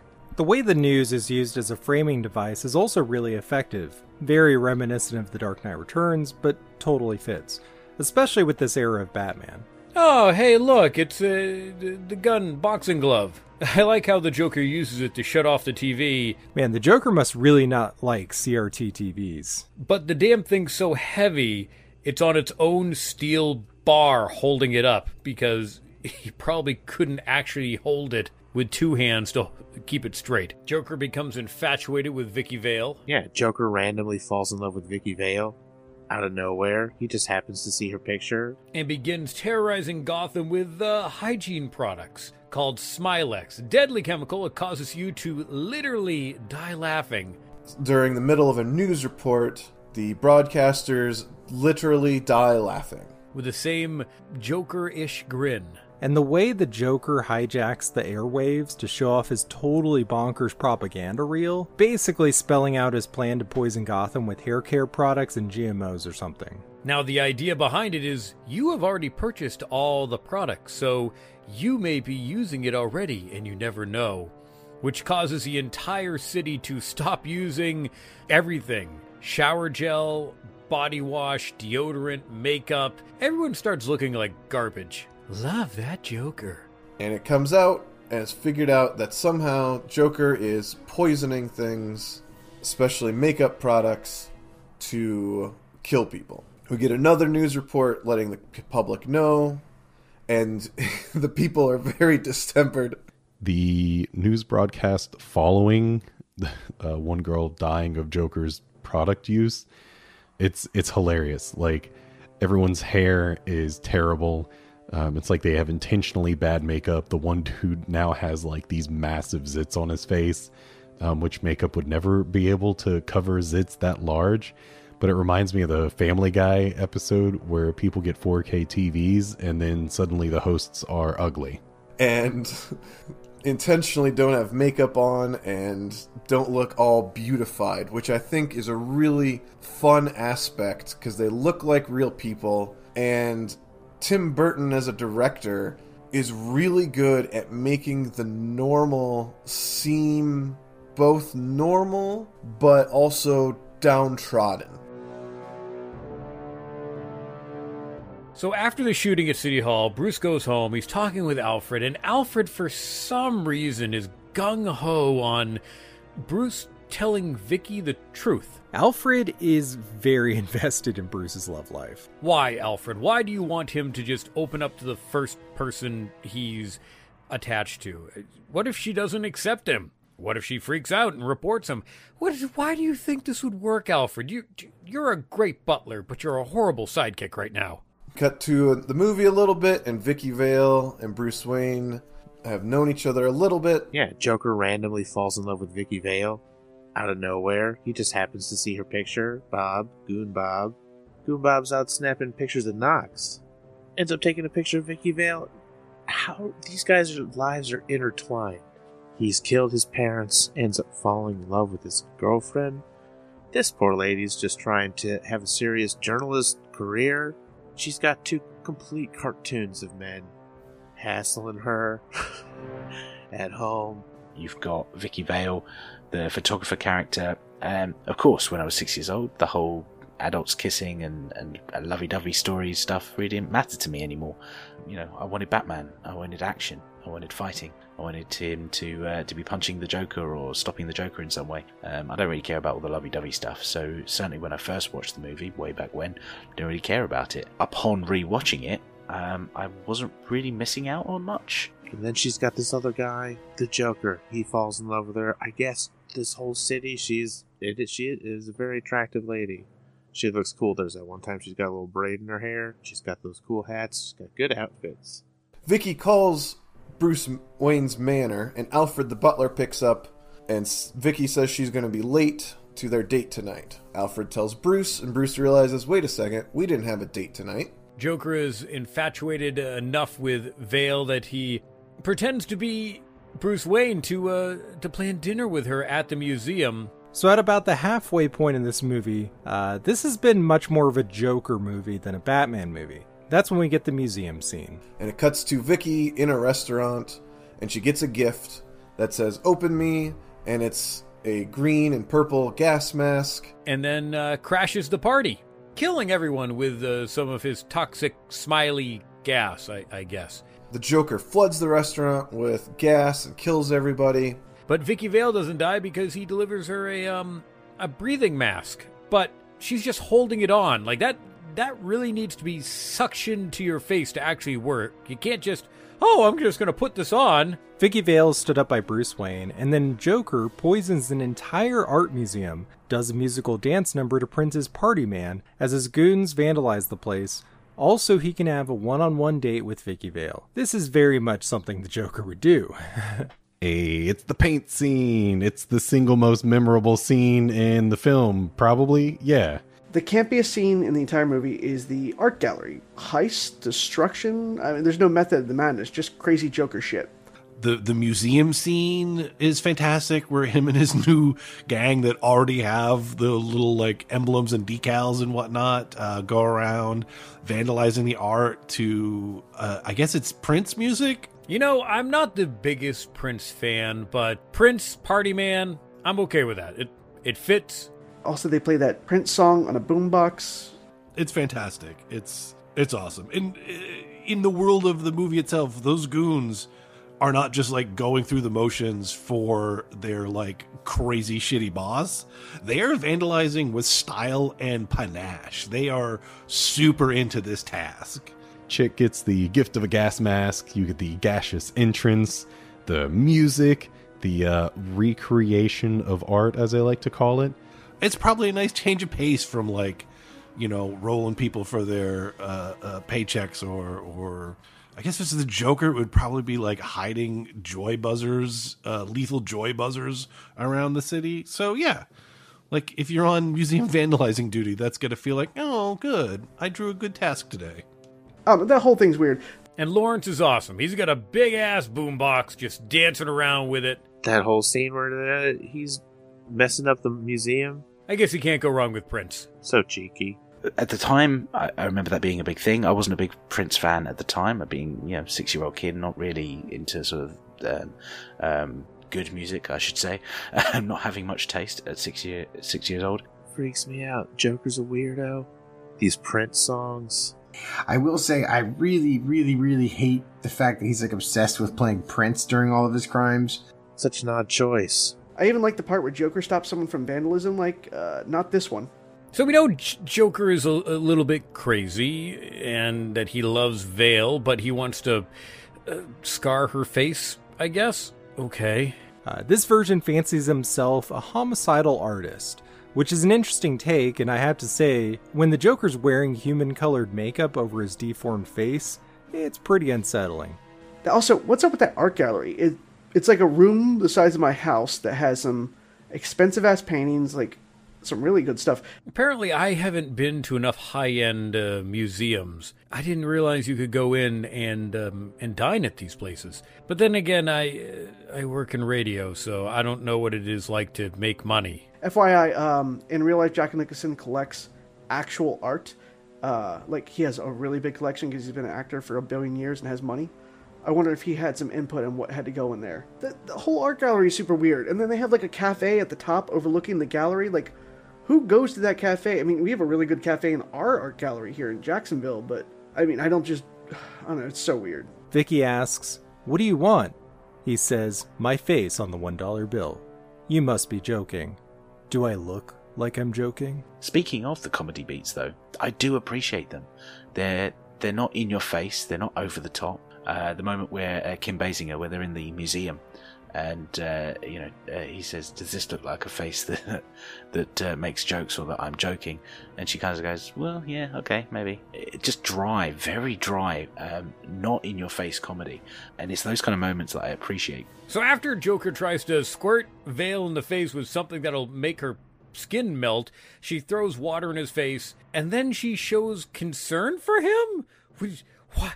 No, no, it's bad. This moment where Vicki splashes his face with water is fantastic, and we get that epic moment where Batman crashes through the skylight. The the mob meeting was a great introduction to the new Jack, but this is the moment that the Joker is solidified. Batman shows up and rescues her, and we get the first incarnation of Joker saying, Where does he get those wonderful toys? Which Joker's got some pretty wonderful toys himself. Batman sweeps Vicki up, grapples both of them out of there. One gadget that stood out to me was the double zip- sided zip line. I'm pretty sure we get that in the Arkham games at some point, plus Lego Batman the game. Where does he get those wonderful toys? If you're a fan of this podcast and want to see it continue, help support us on Patreon, where you can unlock tons of exclusive content, including, but not limited to, movie commentaries, ad free versions of our promo specials, extended cuts, early access to new episodes, behind the scenes clips, first access to merchandise, blooper reels, and even a chance to vote on what we cover next on our podcasters disassembled episodes. Just head right on over to patreon.com slash podcasters assemble. That's P A T R E O N dot com forward slash podcasters assemble. Link in the show notes. Joining me is Erik Slader. My name is Chris Carroll, and this is Comic Zombie.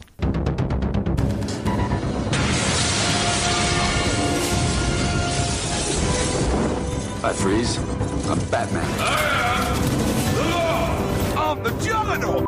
So, Batman kills a lot of people in this movie. Dude, he kills so many people in this movie. They had the Hal Jordan Green Lantern, Yeah. but one of the alternates was the John Stewart Green Lantern. Yep. And they even did the animated voice. Yep, Uh, LaMarr. Back when Stan was writing those books, they were you know 15 pages or 17 pages, and you get it done in one issue and you're out the door. Yeah. Uh, Bendis took six issues to tell Amazing Fantasy 15. I'm just laughing as I'm saying it because it sounds Is stupid. is it, wasn't he designed by Jim Lee? And I love me some Walking Dead. I just feel bad for the poor bastard that has to ring that bell.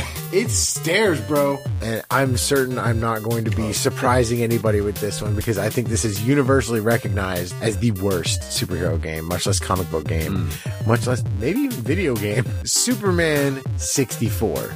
Days of Future Past in the comic, everyone you know is dead. It's pretty dark right out the gate. Alfred may be a good butler, Yeah. but he is the worst secret keeper of all time.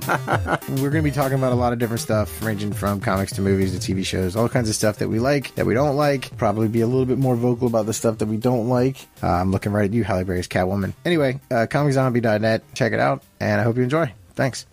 Comic Zombie.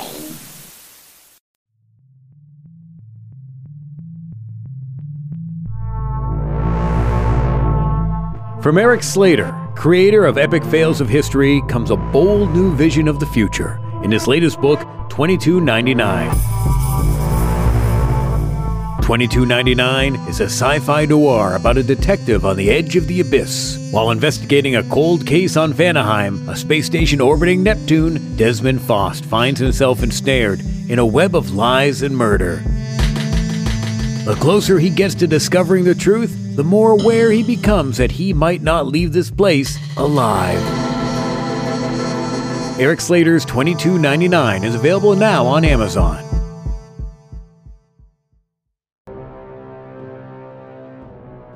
Get in the car. Which one? The one the one that looks like a bat, Vale. The one that looks like a bat. Oh, the Batmobile. Next, we get another one of the most iconic moments in Batman history the reveal of the Batmobile. This version of the Batmobile is so good. It is outstanding. Which I love this Batmobile. It's oh, it's fantastic. It looks so good. Oh god, I love this Batmobile. The Batmobile is freaking awesome in this movie. It's iconic. I love this version of the Batmobile. Get in the car. Which one? The fight and chasing downtown after the uh, art museum thingamajig, uh, when the Batmobile had to shoot a hook to make a turn sharper turn around the corner, uh, that was pretty fun. It just looks so ridiculously cool, even though it's not practical in the slightest. Now, I love the 60s Batmobile. I think it's one of the only things that actually holds up from the Adam West era, but Tim Burton's Batmobile might be the best one to date. Uh, it, it just, you know, everything about it is freaking sweet. I still have the Micro Machine and Hot Wheels versions of that car somewhere. Inspired by H.G. Giger's style, this thing is like if a slick sports car, a jet engine, and a goth had a weird, beautiful baby. It's sleek, armored, stealthy, and unlike anything else we'd seen before. Most of all, it's black, which, you know, makes sense for a vigilante operating under the radar at night the way it's got like a jet engine on it. It's speed. It's it's got the fins. Like it looks awesome. Uh, for the longest time, this was my favorite Batmobile. Everything about this vehicle is cool. I love how Joker's men, while during this pursuit, are just randomly shooting guns in the air, just out the window. Not even at the Batmobile half the time, just guns out the windows. Pew, pew, pew, pew, pew, pew. What happens if they hit Vale? If they hit Vicki, boy, is Joker going to be pissed off. Okay, so like kind of random. Uh, so when Batman and Chica are running from the clowns and end up in an alleyway, there's this dude that like leaps over a fence and starts doing all these like whack moves, like he's on the set of a Van Damme movie. Ooh, badass ninja fight. Overall, the action in this movie feels very stilted. Whenever there's a fight scene, though, you can kind of tell he can't move that well. It's pretty stiff. He can't even move his neck. Um, it, it doesn't really come together for me as much as I as much as I seem to remember it being back in the day. But at least the fight scenes are filmed in a way where you can actually see what's going on. And when Batman shoots Vicki up into the railing thing, the whole "how much do you weigh" thing was good because what is he gonna do if she said like 140? Dude, Basinger is hot, but like don't risk her life on a potential escape route if you're not exactly sure your your hardware is gonna take care of it. So Batman's got body armor on his chest, but not his head, not his legs, not his arms. Boy, it's good that everyone just goes for body shots. The next couple of scenes I just absolutely love. Batman is driving Vicki back to the Batcave in the Batmobile. What I don't understand about the Batmobile, he was driving regular streets and through woods of Connecticut or something, and then bam, cave. If you know the general area, you'd be like, wait, Bruce Wayne lives around here? You know, Batman's doing this like lengthy driving sequence uh, down a road, and I ain't even mad. But man, those shots where it's racing through the forest down those deserted back roads are epic as hell. We get blessed with this entire badass track. This is like I don't know. I would probably normally be really upset by this in a movie, but like it works. There's just something about it that's fitting. It's like really building up the moment. She's trying to get a look at him and see closely because the bottom half of his face is uncovered, and his distraction is he just turns on a light on the car door above him so it blinds her and stops her from looking at it. Never noticed it before, but the Batmobile comes equipped with super bright blinding lights so that if you're ever in the passenger seat and you're getting a little close to Batman like you're gonna start necking, he can turn it on and blind you. It's so simple but so funny. I mean, I understood Vicki Vale isn't from around there, but still, if someone followed him, he'd be screwed. Then we get the Batcave. Uh, they get to the Batcave. Man, the Batcave is so spread out in random locations for random computers. And The Batcave in this movie is also spectacular. why not have every, everything at the same level? Why do you have ladders? The first time we're in the Batcave is when we are finally shown how grandiose a layout is by displaying the depth. I like my Batcave to be an actual, you know, Batcave, complete with stalactites and absolutely no railings. There's no perceivable height to the cave, but it is absolutely a long way down and gives the uh, reverse feeling as Gotham City does. So you have the city that like never ends as it goes upwards, and then the Batcave that never ends going downwards. Very odd looking cave. And Batman explains that he's figured out it's not just any one product, and that's what the police are looking for. He gives her all the information of what cosmetics have been tampered with and what the dangerous combinations are. It's a bunch of products. Joker has poisoned a whole bunch of chemicals at the source, but it's only when they're combined do they become deadly. Hands it to Vicki so she can get the word out to everyone. And so we can start showering and scrubbing our nether regions again. Gotham has been going on a two day abstinence run. Also, the Batcomputer looks so retro, but that would make for an awesome gaming setup.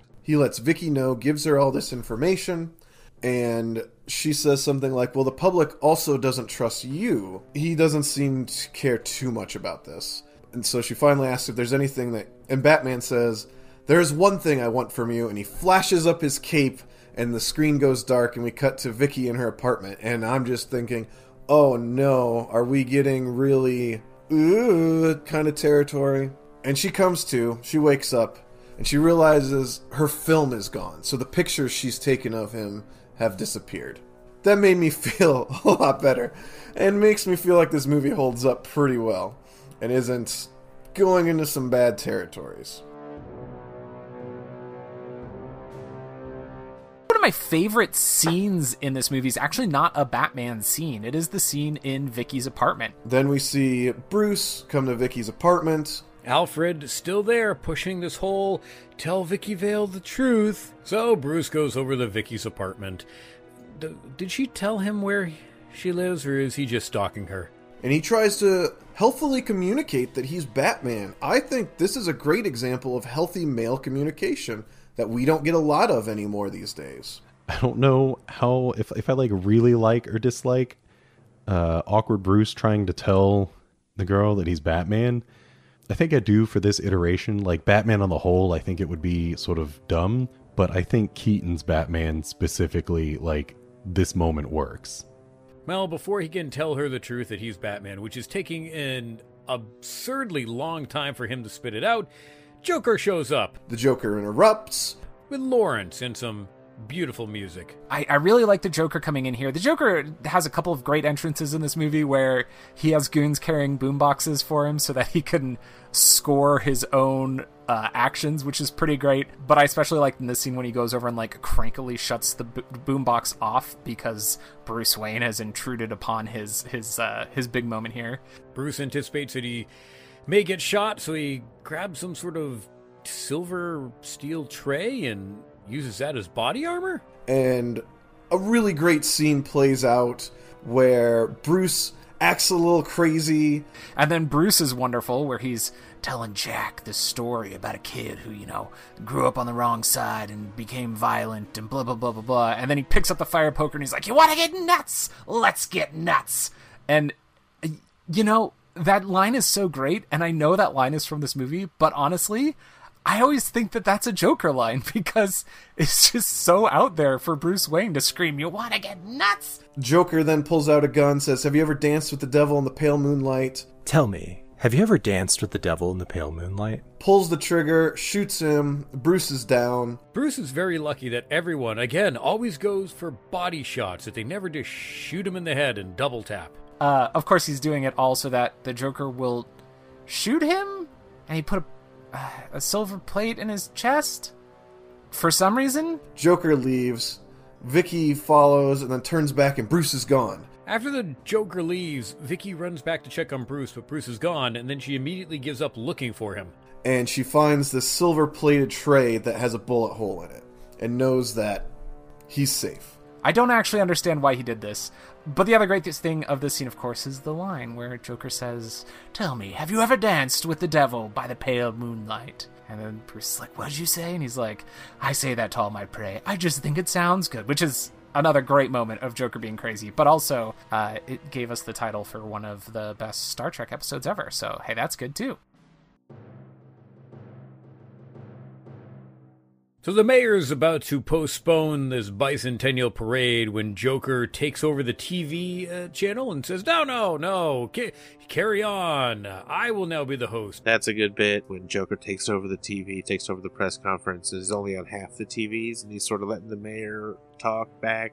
Okay, so now we're at the announcement of the uh, cancellation of the 200th anniversary party, and the Joker has taken over the screens yet again. Then he's had enough, and he kind of just pushes with his hand. what was the viewer at home seeing? I think only the, he's like pushed. No, just kind of pushes them away. These are probably these two sequences where he takes over television are probably some of the best utilized scenes in the film. For one, there's no explanation as to how he's doing this. He just is. There's no tech, there's no explanations pulled out of the ass. It's just happening. The first time he takes over is to better introduce the public to his insanity with a weird commercial. Uh, the second displays the people of Gotham while Joker is monologuing and putting the blame on Batman. At midnight, I'll be giving away a million dollars. One million dollars. Trying to get the city on his side and bring everybody uh, in for the party. Bruce begins digging into his parents' murder because something the Joker says jogs his memory of what he heard the night his, his parents were murdered. The dude who plays uh, young Jack Napier might actually be creepier than Jack Nicholson, but only when he's smiling. And he puts it together that the Joker, at least in this incarnation of Batman, is the one that murdered his parents. You've got Michael Keaton, who talks about his life being complex, but doesn't really go into any reasons why he is doing this. And uh, it's almost left to our own devices to imbue that with a bit of power and, uh, and substance, which is quite strange because obviously that is something they don't do with the Joker. They are very straightforward. This is what the Joker does. He will then become the villain, again, spending 40 minutes on his backstory.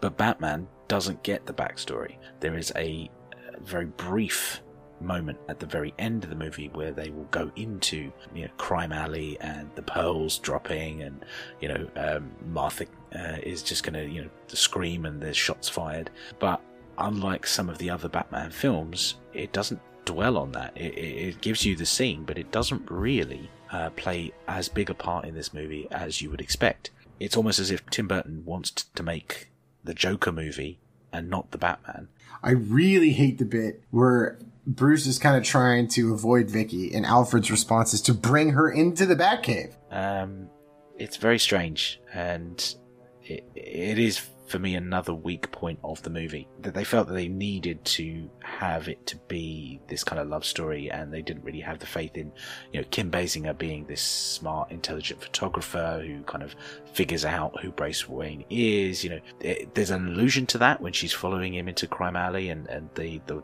the roses being tossed down, but it, it, feels like it just didn't have the, the gumption to really follow through with that, and she figured out that he was Batman all by herself. And it had to be done by Alfred just leading her into the Batcave. Now in the Batcave, Alfred brings Vicki in to just say, hey, so he's Batman. Speaking of, Alfred leave, leads her into the Batcave? I mean, just, where's the security man? For crying out loud. One might argue that him letting Vicki Vale into the Batcave was a big WTF moment for the character. If he's really bad with the security, though. Like, oh, hey, uh, you know that photojournalist? Yeah, I'm gonna just give her the biggest scoop in the world and tell her that the Batman is Bruce Wayne. Like, you are the worst, worst, worst secret keeper ever. I mean, the worst. I mean, Alfred, you're in in so many ways you're a great wingman, but not when you know Bruce needs to keep his identity a secret. Come on, man. The, the only one that I would even put even close to you as far as like shitty secret keepers is Peter freaking Pettigrew from Harry Potter. Like you suck, dude. You really suck. You, you're doing everything for a good a good guy. Great, wonderful, one wonderful wingman, but not when secret identities are a thing. Alfred, no. Bad, Alfred. Bad. But he's out there right now, and I have to go to work. The music ramps up and Batman suits up. badass. Batman then takes off in the Batmobile to take out Axis Chemicals. Something that was hardcore about this movie and the sequel Batman kills the shit out of some criminals. A lot of people die. Now, interesting thing to note Batman kills a lot of people in this movie. Uh, a, a point of contention I've always had with this film is that Batman kills a shit ton of people in this movie.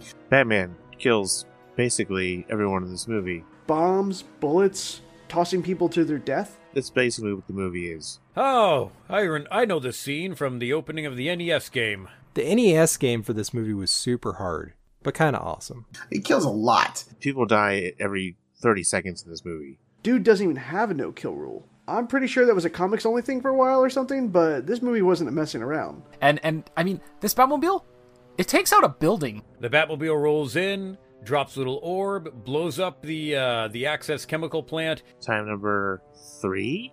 He kills a bunch. He blows up. He blows up the factory, the chemical factory. Like it blows up the entirety of Ace Chemicals, killing a lot of people in the process. There's guys standing five feet from the Batmobile when it drops that little round little bomb that suddenly blows up the entire like huge looking building.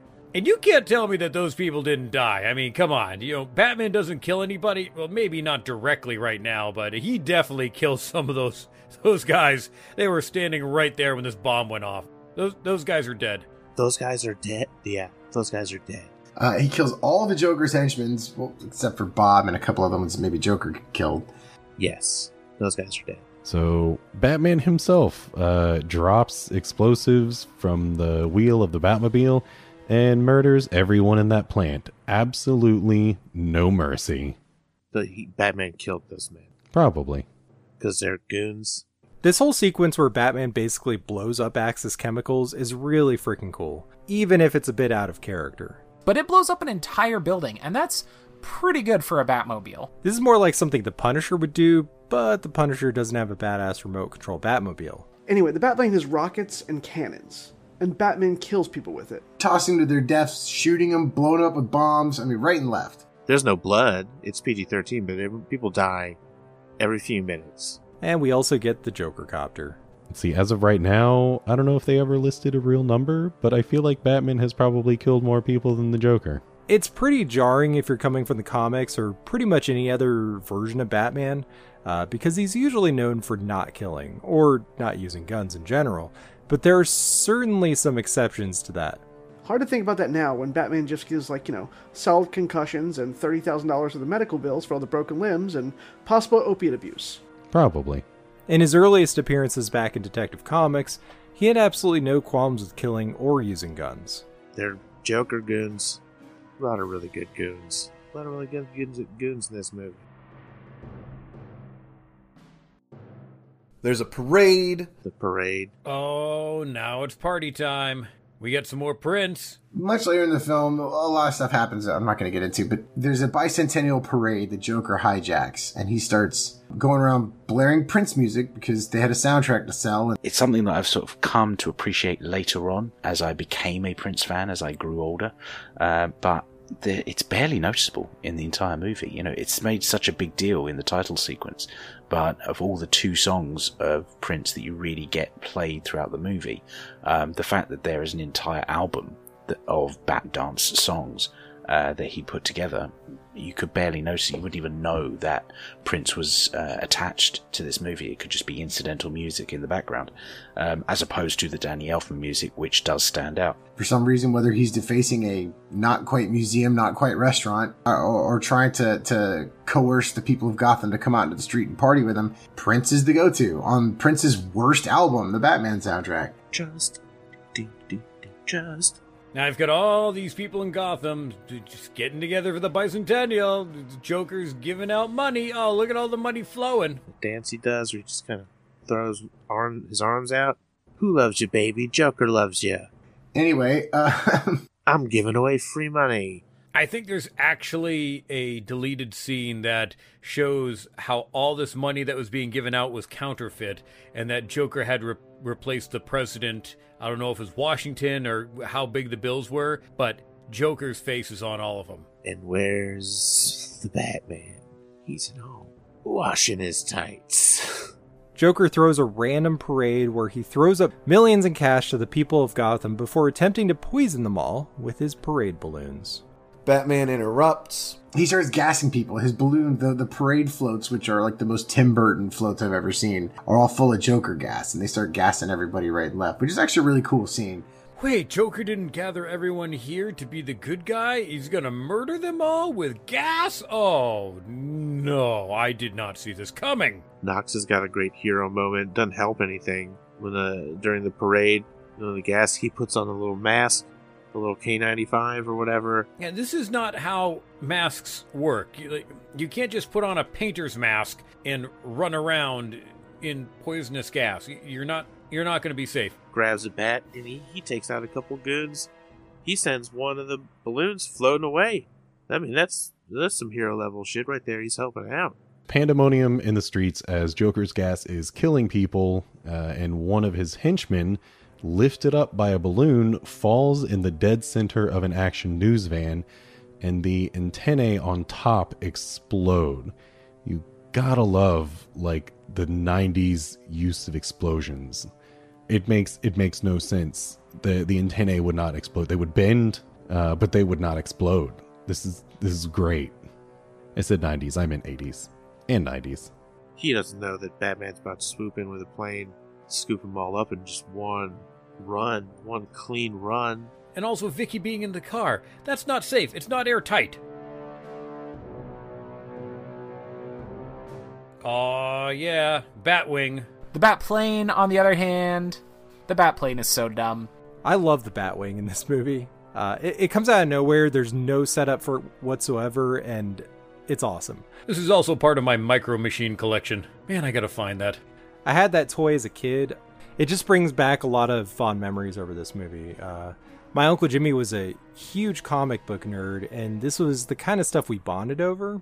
He was also a massive Trekkie, which is probably why I'm now a co-host on a Star Trek podcast as well. He is stopped when Batman flies in in the Batwing, which looks f- sweet, his plane. At one point, the Batplane. Also, where the hell did he get a Batplane? Uh, I'll bring it up next movie about his gadgets, but you know i realized there is no batjet launch sequence or batmobile launch sequence it is a two hour movie and there are no launch sequences but uh, don't worry uh, batman and robin's got you covered It's the model shots, the the Batwing, um, the the flimsiness of some of it. Um, it, just doesn't seem to work for me. The whole balloon scene at the festival, uh, cutting through the balloons and everything, uh, it doesn't really hold up for me now as it did back then. and uh, is able to like hook the poison gas balloons and soar them up into the sky where they're not a danger to anybody other than birds and wherever the currents take it.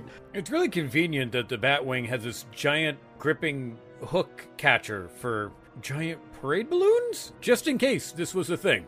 He steals all of Joker's balloons that had chemicals and gas that he was going to kill people with. But Batman is always prepared for everything, so I guess it makes sense. And that's the gag. That's the funniest gag about Batman is that he always has, somehow always has the exact tool that he needs for the job. The later movies sort of rectify where he's like, oh, I think maybe I, I got stabbed. Maybe I need a better armor here.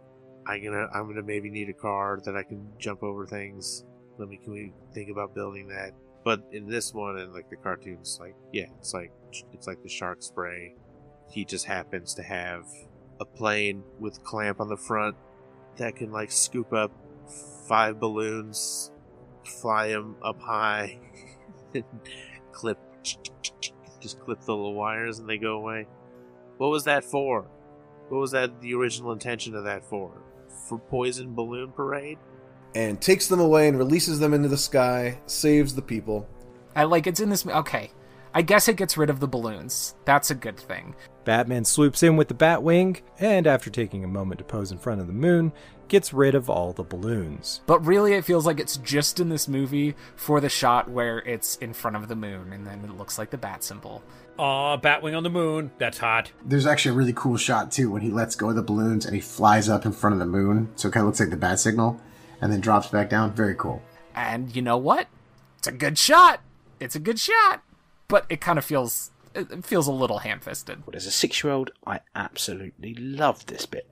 Uh, he's cutting through the balloons, he's dragging them away. Favorite character in the movie? Um, I mean, I really like Jack Nicholson's Joker, but as a character, I also really liked uh, uh, the person listed as Bob the Goon, who is that uh, character actor Tracy something. Um, is that Walter Tracy?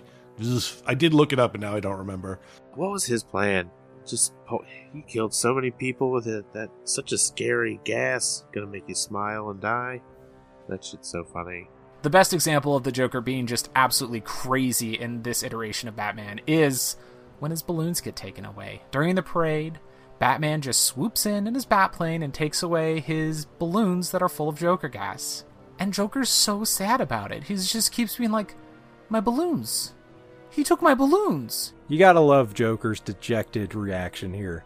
He took my balloons! And he's not like, How dare the hero foil my plan? He's just upset because he lost his balloons. He stole my balloons! He stole my balloons. So upset that he shoots Bob. Bob the Goon was good. I like how he dies for failing Joker. Okay, so Joker just did uh, probably the dumbest thing he could do in this entire movie, and that was kill the only henchman who was worth anything. Joker then shoots his loyal henchman, Bob, with his own gun. Um, but yeah, he's like the guy you you see him, you're like, oh yeah, I've definitely seen a movie with him in it. Like I- for me, it's always Repo Man that I think of uh, what he's in. Again, reading about this movie, apparently Jack Nicholson had requested they give this guy a role in the movie, which I think is delightful. That that that guy and Jack Nicholson are friends of some kind. Now, after Batman steals the balloons and Joker is obviously upset, I never understood this part that he asks Bob for a gun, Bob hands him the gun, and then he just shoots Bob. And it's just it's just it's just wonderful. He's just such a perfect henchman. Is this supposed to be because he's so upset and he's so crazy that he'll just kill anybody? I don't I don't know. If that's if that's what you're trying to go for, I I guess, but I I think there could have been a better way to to set that up. Bob the Goon, gone too soon. R.I.P., my man. he's done dirty in the end but you know what i mean like you hang with a guy like um with a joker and that's that's that's what you can expect out of life i guess Bob, you were too good for the Joker. Dude was hands down the best henchman since Lex Luthor's Otis. You never fully appreciated your own value, only the value that the Joker placed upon you. As Batman is continuing to descend into the city to take out the Joker, I mean, he's got an arsenal on the Batwing. Uh, so Batman, who is like I've established in permanent murder mode, sights his plane's guns on the Joker. Shoots him with machine guns. Shoots from the bat plane. Two giant machine guns. Full bursts. Anyway, the Batplane has rockets and cannons, and Batman kills people with it. And he kills, oh yeah, so many goons. Machine guns, rockets, he's taking out the parade floats that are left, but he misses the Joker completely. Goons are dying left and right. Fully, full blast. He's got the target. He's got a targeting computer. And fires, and somehow misses. He's got a special targeting computer with a circle right around Joker's face, and he pulls the trigger. I have no idea how he misses. As cool as the Batwing is, though, this part where he's shooting at Joker and misses makes Batman look super incompetent. I kind of wish they had revealed that Joker had some kind of radio interference device or, or something. Just no explanation for that whatsoever. I- I'm sure it's a very good targeting system. It's not like Bruce cuts corners, but whatever. With missiles and huge machine guns, and they just happened to miss. So, Batman, were you trying to scare the Joker, or were you just an awful shot? What were you doing? They just happened to miss. Fully intended to kill him, murder him. Maybe Batman should have used the Force like Luke did. The Joker's definitely bigger than a womp rat. He should have hit him. We also get an interesting callback to this moment in The Dark Knight where Joker is egging on Batman to hit him while he's driving toward him on the bike. Joker then pulls this hysterically long barreled revolver out of his pants. And also, the Batwing is taken out by a single shot of a big ass pistol. During the parade, which was crazy in and of itself, Joker pulls out the longest revolver known to man. And I do love when he misses. And the Joker pulls out that impossible pistol, and then that shoots the plane down. So good. And in one shot, takes out an armored jet. So, what the fuck? No idea how that happens. It's really silly, but you know, it's the Joker, so who cares? I mean, granted, it's a big ass pistol with a three foot barrel, but what caliber of bullet did you shoot in that thing? Joker takes down the bat plane with a gun. The the whole standoff where the, the massive gun from Joker having been shot at with rockets and, and machine gun fire, uh, completely unscathed, and he gets out one gigantic gun from his trousers and pulls it off. Again, one of those really dry, unexpected moments of comedy um, in, in what is attempting to be a really dark take. Now, time for Florida Man to speak up. But a long barrel, you're trying to get more stability. And in modern firearms, you want rifling. That adds stability, and you can shoot straighter and farther. But you also need the right bullets. A revolver usually does not carry the right bullets to be completely compatible with, compatible with a long barrel firearm. Sure, there's some exceptions, and like the Henry uses the same 45 that you use in the Colt, but it's. You're using it for comparing capacity. It's it's it's a whole thing. Anyway, supposedly Joker's gun shoots exploding bullets, which even then you'd have to do a sabot round or something. I, That crazy pistol. I don't understand how the gun works. If it was made of metal, you wouldn't even be able to like hold it with one hand. It's just a Also, the thing has like a collapsing barrel. It's just This whole movie is style over substance, but it totally works. it's dumb. The whole thing comes down. Hilarious. So yeah, he crashes the plane and he's all jacked up. And Vicki's trying to like get Batman out of the wreckage, and Joker comes up, puts a gun to her head, and looks up at the building they're in front of, which is the Gotham City Cathedral.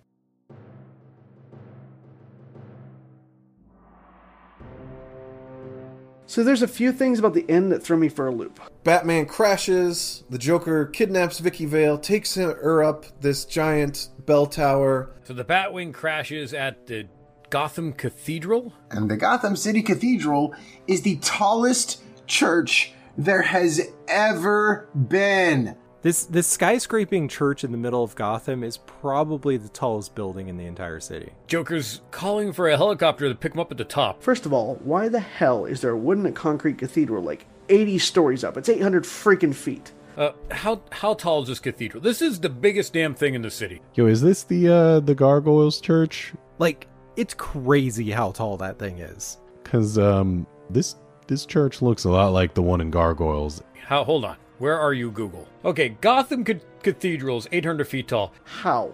What the hell? It's absurd. That is fucking huge.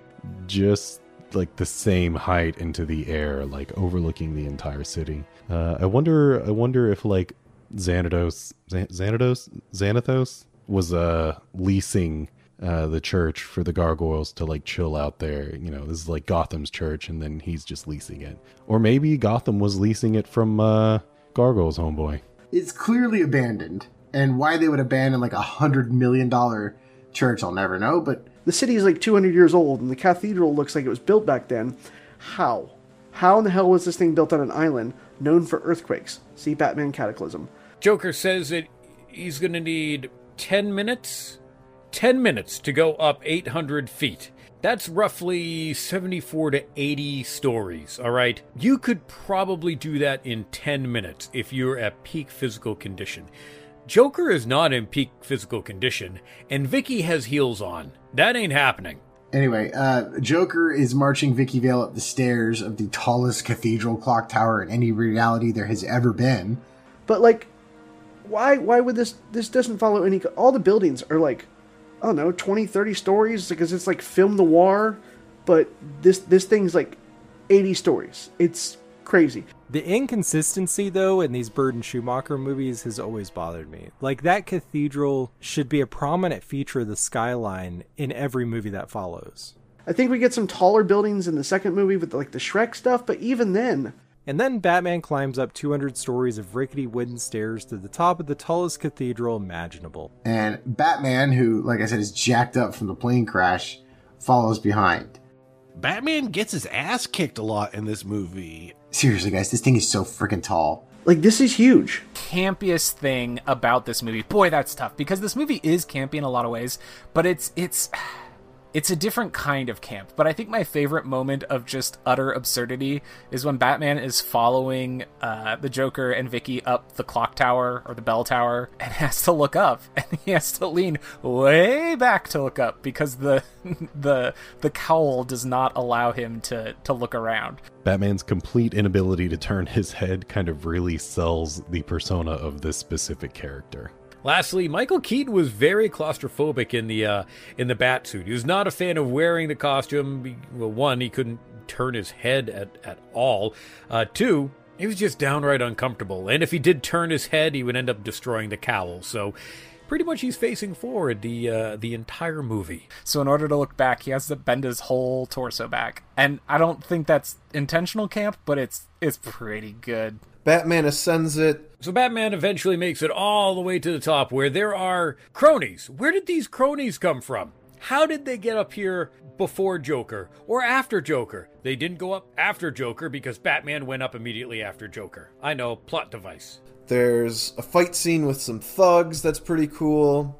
The scene where Joker's dancing while Batman's fighting is really clever. So we have a ninja guy with boot knives? Oh, okay.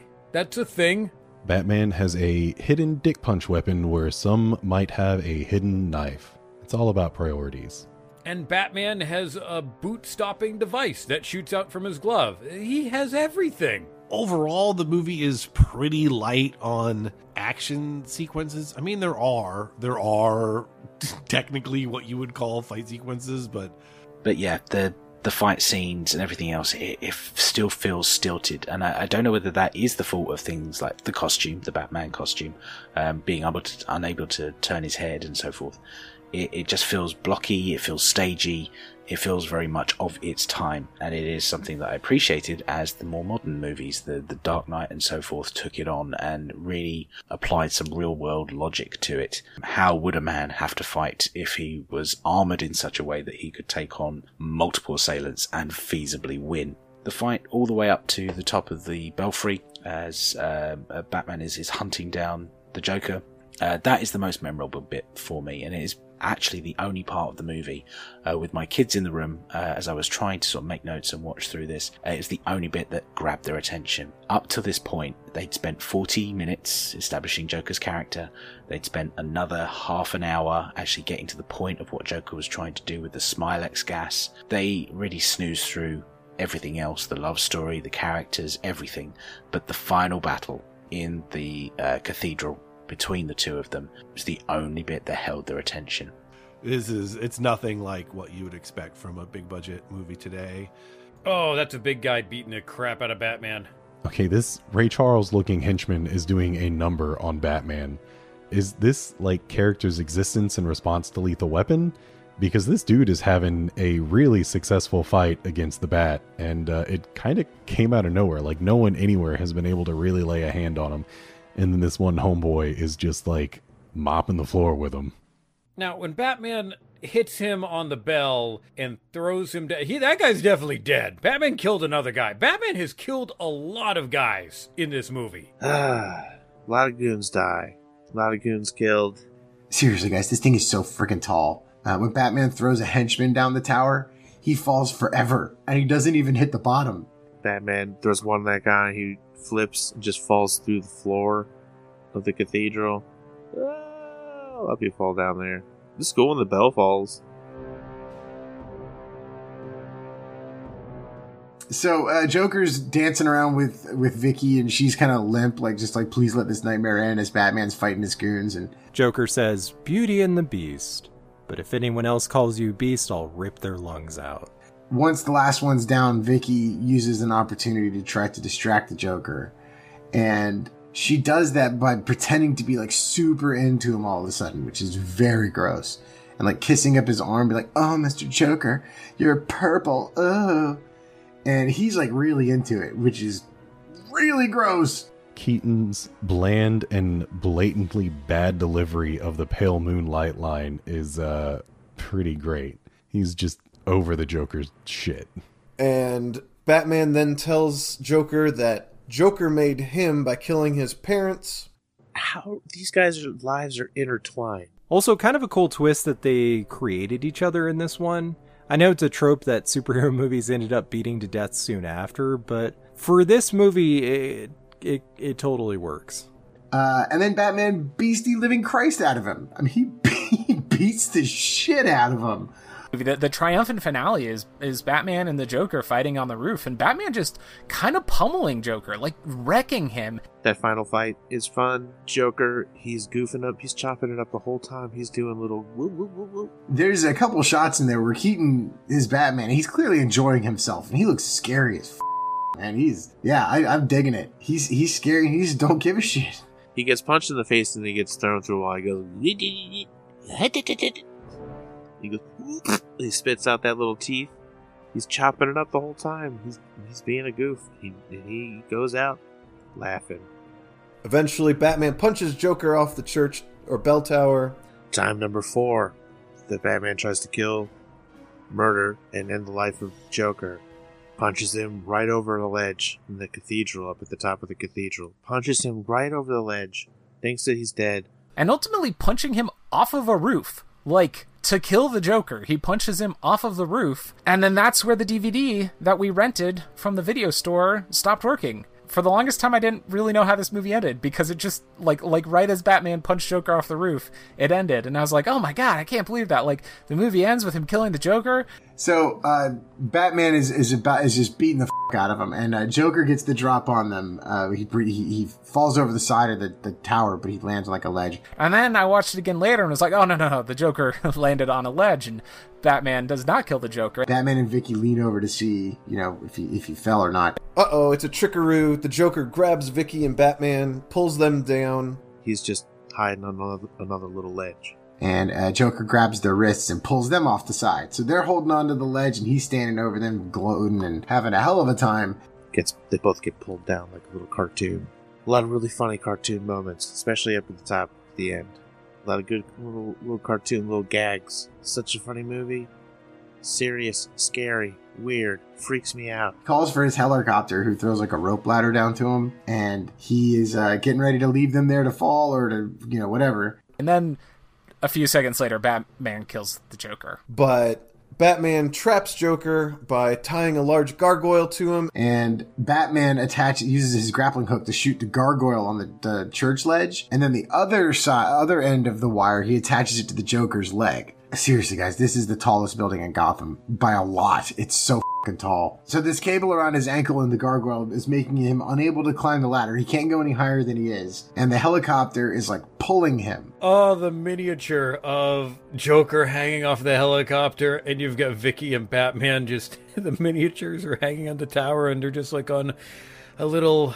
I don't know, mechanical device. It's just swinging them back and forth. Just, oh, they look so cute. So he's caught between an, a stone, very heavy stone gargoyle and the power of a freaking helicopter.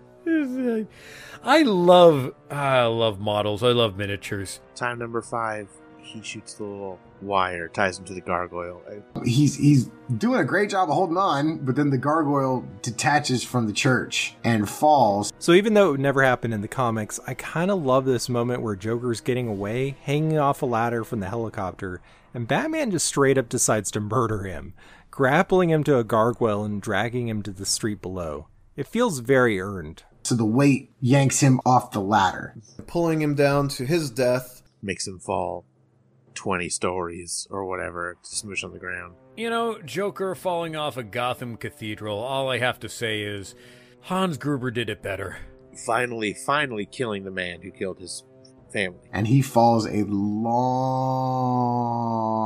way, hitting the pavement below. Uh, Batman and Vicki falling, and then he uses his his cable gun to stop them, at, like a dead stop. Oh, that would that would result in dislocated arms, broken bones. Oh God, they would be they'd be dead. They they would have been Gwen Stacy'd right there, both of them. Now, while I'm not big on Batman killing all of his goons, I can't blame him for killing the Joker in this one. And Batman and Vicki get away to safety, completing the circle of vengeance nicely in one movie after the Joker is laying in a heap on the ground, and uh, first of all, there's not enough blood to simulate what that would even look like. And then we get that super creepy scene where Joker's body is just laying there in a crater in the asphalt, and there's this little laughing box in his pocket. What's that laugh box thing? He's lying there dead, and it's like,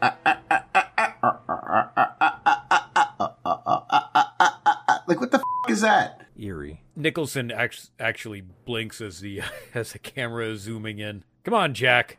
You got to play dead a little bit better. Anyway, how do we call him? He just left us this giant bat to put on a spotlight. He'll just always be looking. in fact, he, he I guess donates the bat signal at the end of the movie so they can start calling him on a more secure basis. Y- your fight helped destroy a cathedral, and you're like, yeah, call me if you need me to fight some bad guys sometime. Or, you know, shoot up the city. Batman gives them a signal, and we kind of get the origin story for Batman in the last, what is it, 20 minutes of the movie? Uh, having spent so much time with Joker. Gotham unveils their new bat signal, and there's this hilarious bit where Harvey Dent's like, We've received a letter from the Batman. If evildoers do their evil, any doing, I will stop their evil doing. Gordon gets to light the bat signal. Hey, at least he got to do something. She's really stupid. Uh, again, it, there's a lot of Batman 66 in here, just like serious up. Oh, Vicki gets her own champagne in the car ride with Alfred? What a lucky girl. I mean, some of those people with Smilex laying on the ground during the uh, the parade, uh, I, they could have been fine, but Batman just started shooting bullets into the pavement. Whatever. Uh, then we get our hero shot of the Batman standing on this super tall building, looking at the signal, like, yeah. And then we get the sweeping score as we pan up all the buildings to see Batman triumphantly standing by the bat signal. Credits. And we end on a triumphant note with Danny Elfman's score playing in the background, and that's it. The movie's over.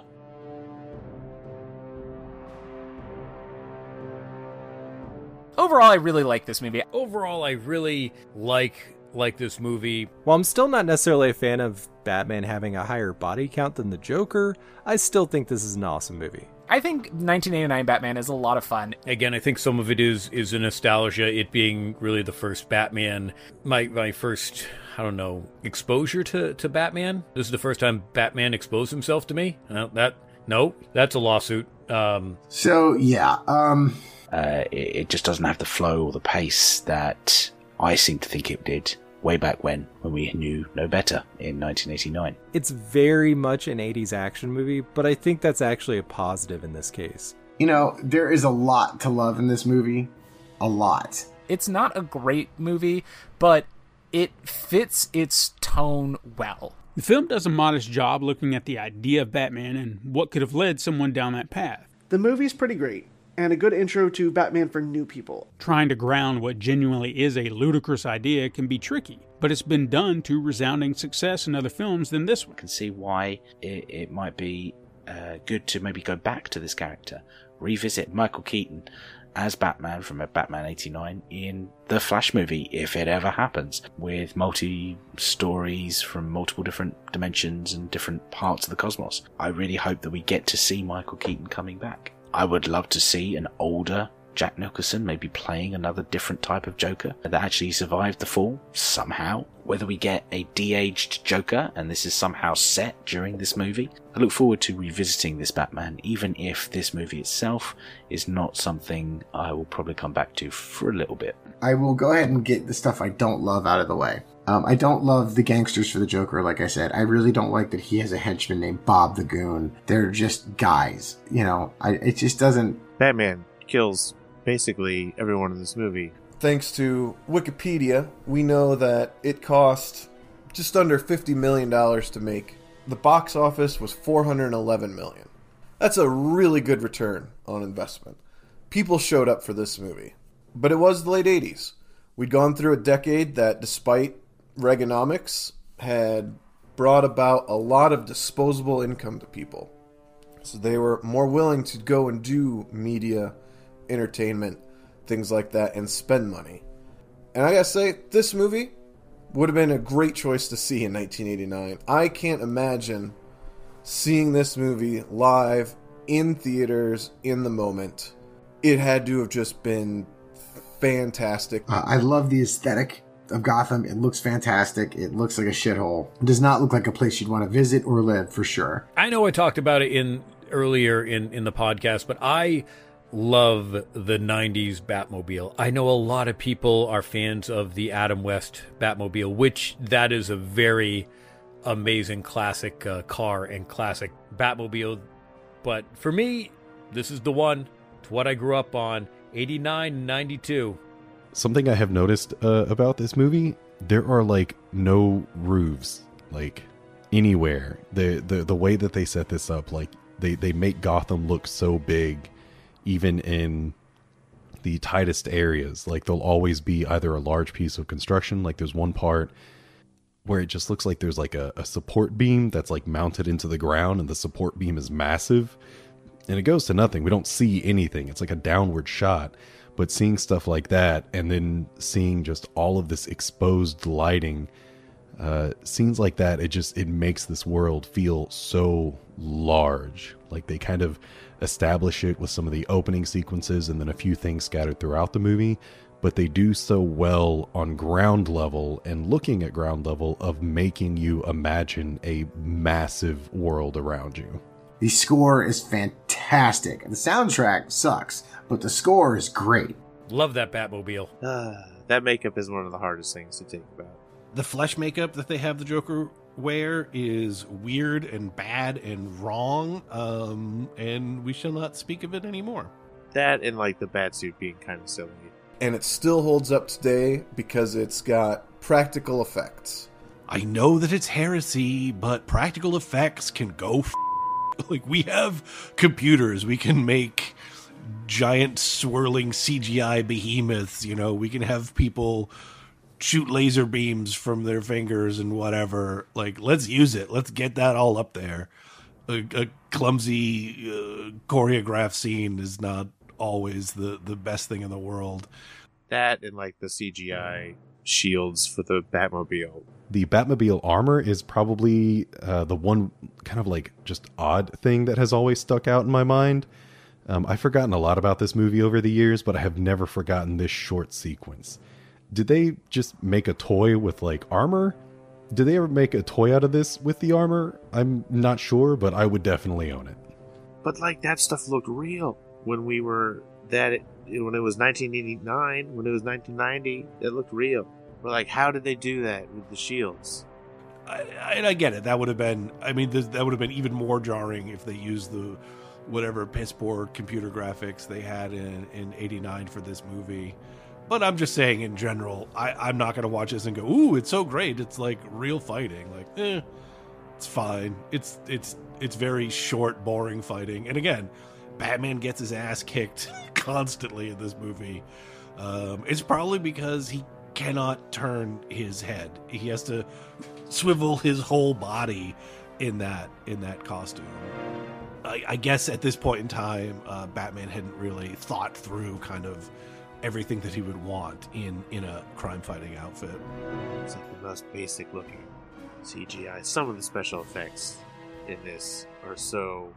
There's a couple where it's just like, oh, like the spotlights are like painted at the end that are uh, showing up at the cathedral. The Joker when he falls is like a weird drawing of something I don't understand. And there's the, the one at the very beginning, the first time you see Batman from like overhead, the like shadow of his like cape and stuff is just like that's just someone painted that. It looks like a painting. Why did that? I don't know. But that's okay. It's it's fine to be. You're still watching a movie.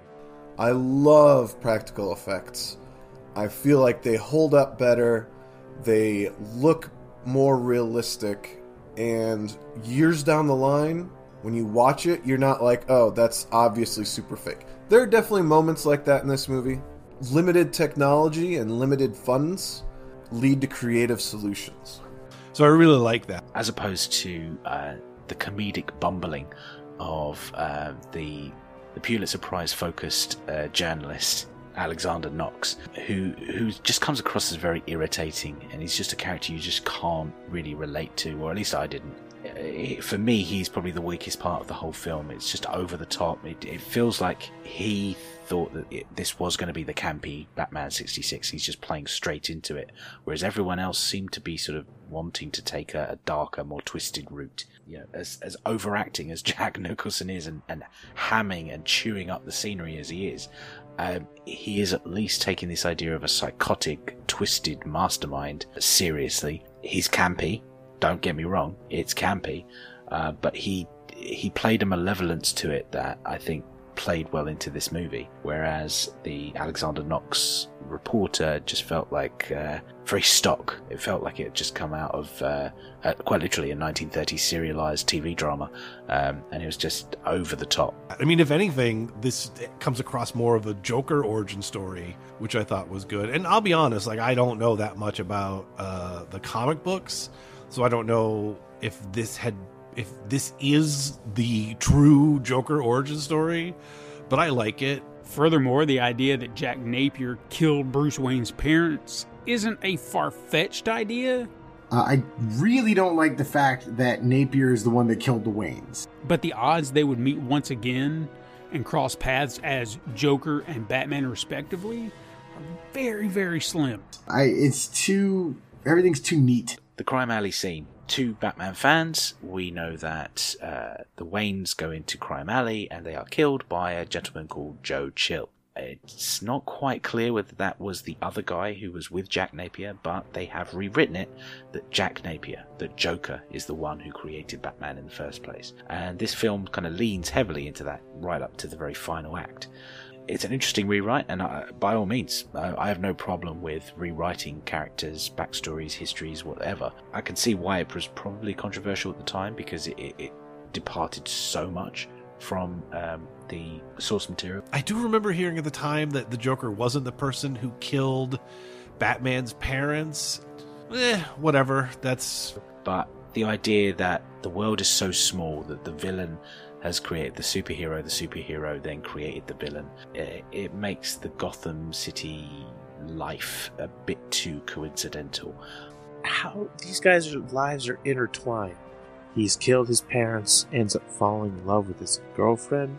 It works. It doesn't need to be there, but it doesn't take anything away for it being there, you know? I mean, I guess if anything, it wraps everything up a little tighter. I, I like the fact that Joe Chill is a nobody, that is somebody who was in the, the streets and, and, nothing really happened.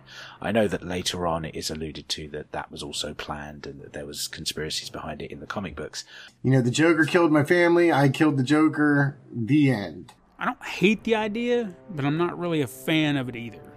Uh, I just I don't like that at all. I really don't like that they filled in all the Joker's backstory, so there's no mystery to him. Uh, he's just a mobster, you know, that went nuts. I don't love that at all. But I've always liked the idea that it is indiscriminate crime. That the reason um, the Batman goes out every night and hunts down crime is that it's everywhere. It's indiscriminate. It doesn't um, have a, a, a wider plan. It is purely out there all the time and needs to be dealt with, just as um, a man's grief, uh, which is the primary reason that Bruce Wayne puts on the cowl and goes out every night.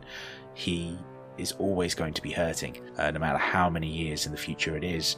He's always going to be suffering and always has to deal with it in his own way. And it does give a great excuse for the very ridiculous uh, Dance with the Devil and the Pale Moonlight quote, which I remember hearing over and over uh, at the time in high school.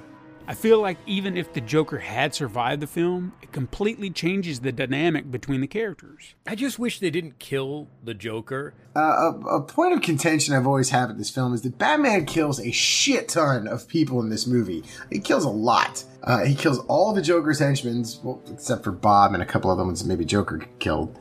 Uh, and he also straight up kills the Joker you know, decades before Affleck went Terminator on Gotham Crooks, Keaton was blowing them to shit, tossing to their deaths, shooting them, blowing up with bombs, I mean, right and left. And it's strange in a way, even though we've been seeing it for a long time in the films, but it is strange to see Batman, you know, a guy who goes out of his way to never take a life, just killing people right and left. That's one of the one thing uh, among a lot of things, but one thing I'm excited about with the uh, the Robert Pattinson version is they've gone out of their way to say like he that's that's one of the things they stuck really comics accurate too is his his vow never to take a life. So yes, it, it you know I get it. Like in the late '80s in in an unproven commodity, you're going up against like Die Hard and Lethal Weapon and Commando. Like he's gonna have to kill some folks. So it doesn't bother me that much. I just I don't know. More than anything, it's the scene where he bombs the factory and then when he's shooting dudes with his gun in the plane. I don't mind so much that he tr- he's trying to kill the Joker because in the context of the film it makes sense. But I'll get to that.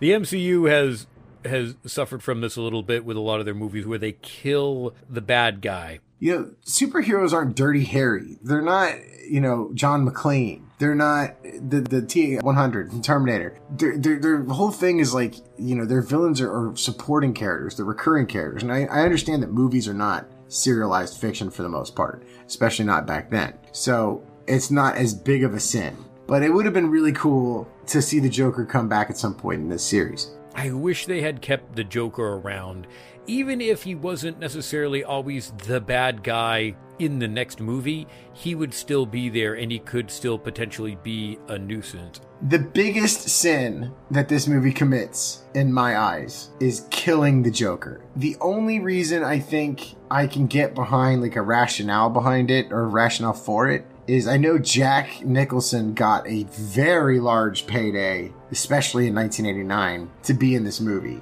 To the point where he had uh, some kind of contract where any Joker on any item, any kind of uh, merchandise with Joker's face on it that looks like the Jack Nicholson Joker, he gets a big cut of it. And he basically has the right to that version of the Joker. I get it is different when you're dealing with a movie as opposed to a comic book series or a TV series or cartoon where you need those people and characters to continuously show up. So I think it's it's highly unlikely that Jack Nicholson would have done a sequel to anything, much less this. And if he had agreed to do it, it probably would have cost them uh, money that would be crazy by today's standards back then. So you know, if you if, if you don't think you'll ever get him back, and you don't want to have anybody else play him, killing him makes sense. And you don't know if you're going to actually get a sequel to to a lot of these movies, but the Joker is so iconic. I wish they had kept him alive. But it's the freaking Joker, man. Like you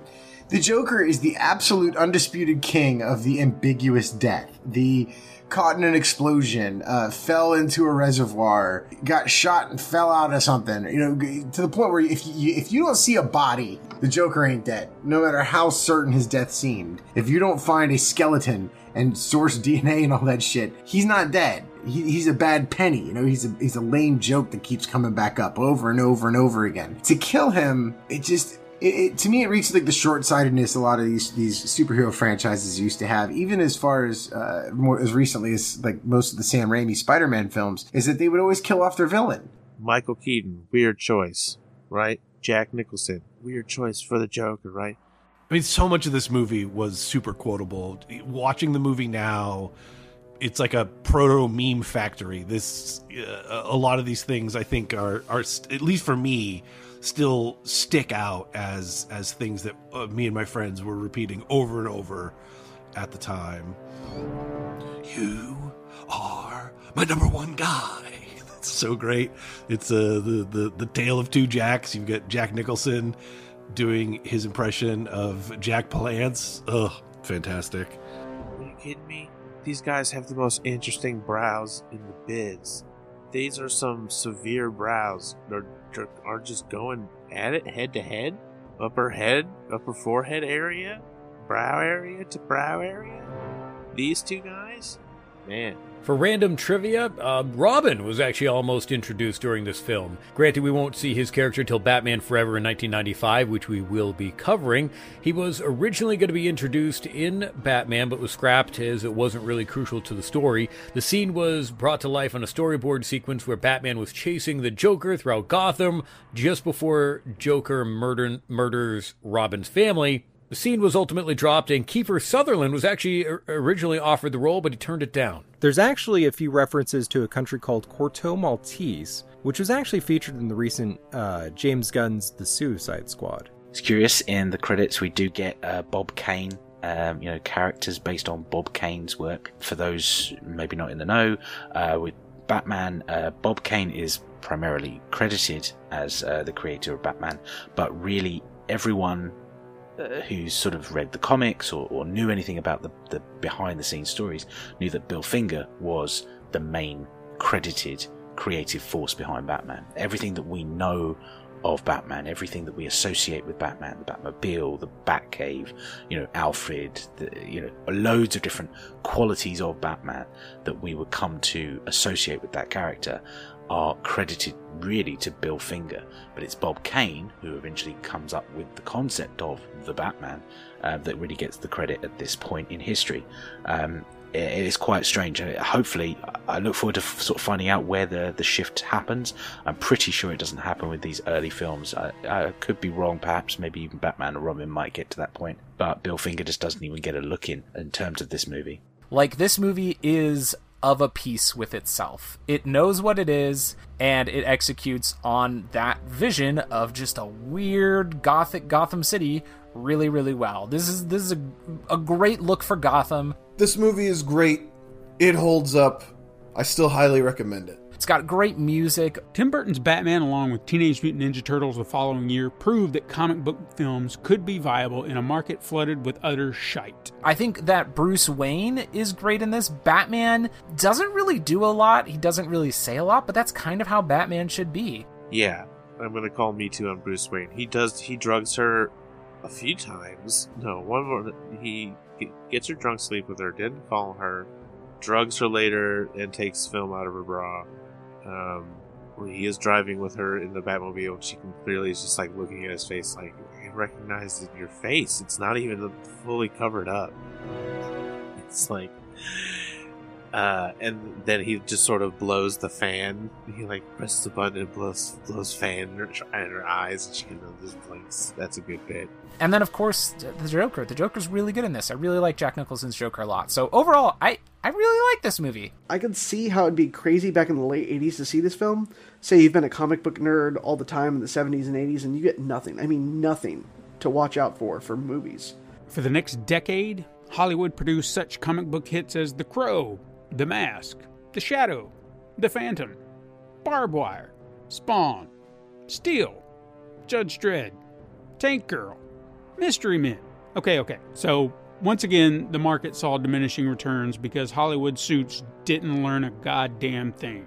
Uh, the only issue I see is because this movie was dark and brooding. Every fucking superhero movie has to do that now. We get no campiness. We get no fun. Uh, I mean, aside from Deadpool. Yeah, overall, I think this is. At the time, it was like the pinnacle of comic book movies. Now it's definitely more of a like, eh, you were good for your time. I still like it okay, but it's just. I think we've gotten much better at making these kinds of movies. You either make one that is just like pure eye and brain candy that's not meant for you to really dwell on it too much, or you try to make something that's a bit more studied and serious, uh, or you make something that is just like silly. And this one, this movie just doesn't know which of those three things to be because those weren't really the options then. So, I mean, I think it is, it does break new ground and kind of breaks open what's to come for superhero movies. I'm thinking especially of like the X Men. I think came after this that were also like, oh wow, all right, so we can make good superhero movies. That's that's a good thing to know. I had a lot of fun watching it again. Is this a perfect film? No, but oh god, it's so good. As much as I've enjoyed almost all the Batman movies that have come since, this one will always hold a special place in my heart. Go rewatch it. If it's been a while, go rewatch it. All the feels will come back, especially that music. All right, I could go on, but you know, this is fun. It's really too bad we didn't get a third movie with Keaton as Batman. But we do at least get to see him don the cowl one more time later this year in the upcoming Ezra Miller Flashpoint movie. I can't wait to watch. I haven't watched Batman Returns in a while. Next up will be the 1992 Batman Return. I watched this on Hulu, and then at the end of the movie, Hulu recommended the next, queued up the next thing for me Stargate Atlantis. what? Batman Returns is like, I believe, also literally on Hulu, the sequel to this movie. Why would you queue up? All right, well, we're not here to complain about Hulu. So Batman Returns is going to be a weird one. We'll get into that. It's one of the weirdest, most Tim Burton-y things there's ever been. This was fun to revisit, and I look forward to coming back to Batman Returns, and hopefully I'll be able to send in my thoughts for that too. I'm interested to see how I will take to the next one with the Penguin.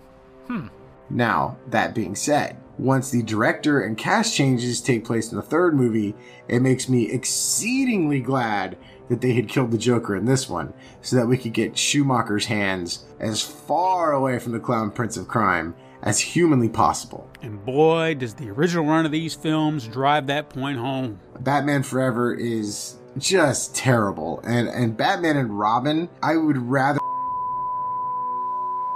than watch that movie again. But here we are, so you know we'll, we'll get to it when we get to it, and, and uh, we'll all suffer together. Thank you very much to Erik for inviting me to contribute. Uh, you may know me from the Temporal Trek podcast or, or its sister show, the spin off Nexus Nights.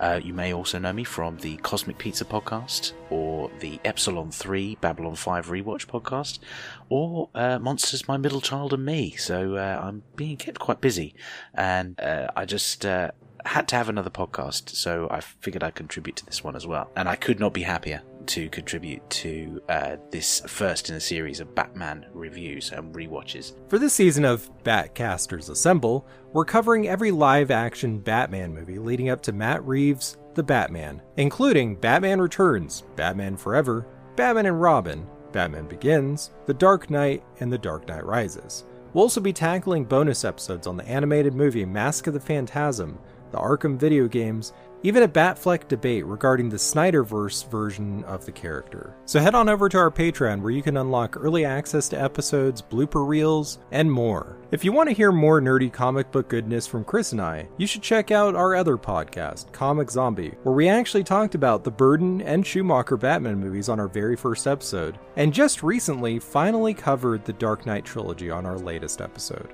And next time we'll be talking about the Bat, the Cat, and the Penguin? With Tim Burton's Batman Returns. So, uh, same bat time, same bat podcast. Until then, Batcasters, assemble. The Bat will return in Batman Returns. Next time on Podcasters Assemble.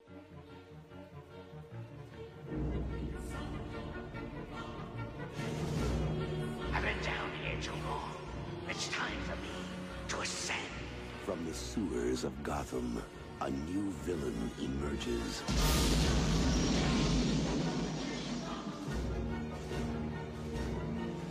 You didn't invite me, so I crashed. From the rooftops of Gotham, the perfect enemy comes to life.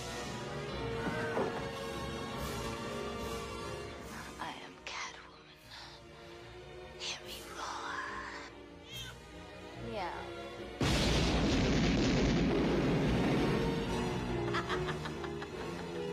and the only one who can save this city is a creature of the night. Hey, stud. I thought we had something together. We do.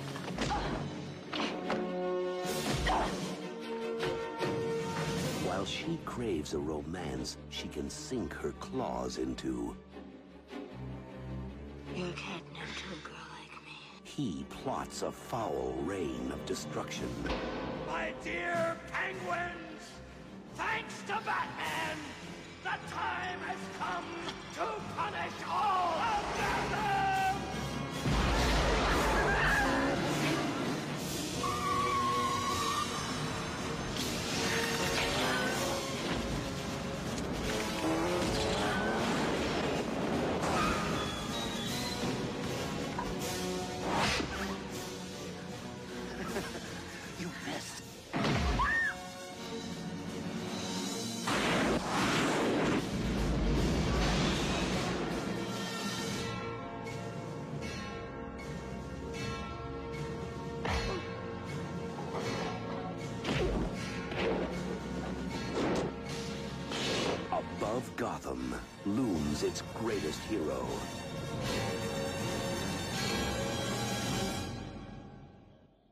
To be continued.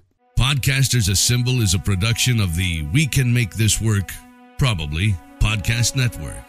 Find more of our shows at probablywork.com and learn how to contribute to future episodes of Podcasters Assemble by looking us up on Twitter and Instagram at Casters Assemble or joining our Discord page. Link in the show notes. Submissions are always open. Intro written by Erik Slader. Music by DeftStroke Sound. Voiceover by a guy in a basement with three daughters who's just glad he's not on food stamps. This episode was edited by Erik Slader. Thank you to everyone who was able to contribute to this episode. Be sure to check out the show notes for links to where you can find them all online. Thank you.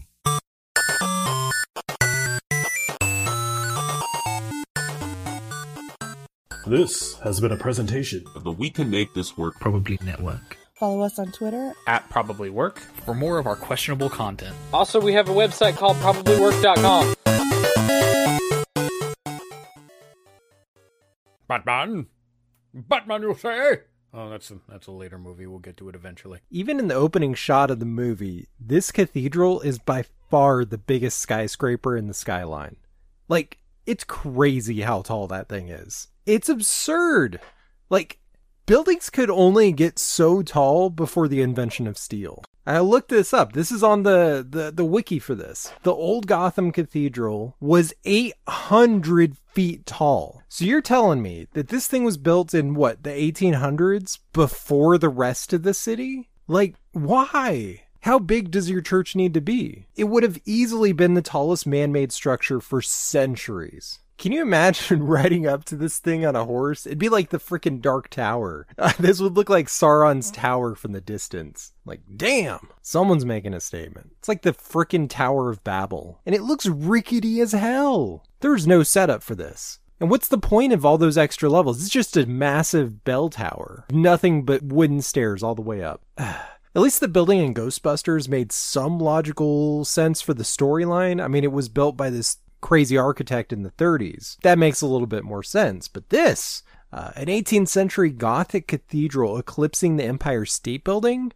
No, I'm not buying it. It's 80 stories. I don't know why it's this specific thing that bothers me. I mean, there's, you know, I have I have no problem with the guy dressing up in a bat suit beating criminals and uh, a terrorist dressed up as a clown, but yeah, no, it's the it's the it's the building that I get stuck on. That takes me out of the movie. Not the bat themed jet that takes out a bunch of poisonous balloons. No, it's uh Seriously, that shit would just topple over like a house of cards made of bricks. Podcasters, assemble. Hello. Gotham Corner Store? Yes, we seem to be down to our last diet Coke. A gentleman is on his way to pick some up. Just look for a black car. No, this black car will be rather difficult to miss. And by the way, the gentleman is usually in quite a rush. Just for the taste of it.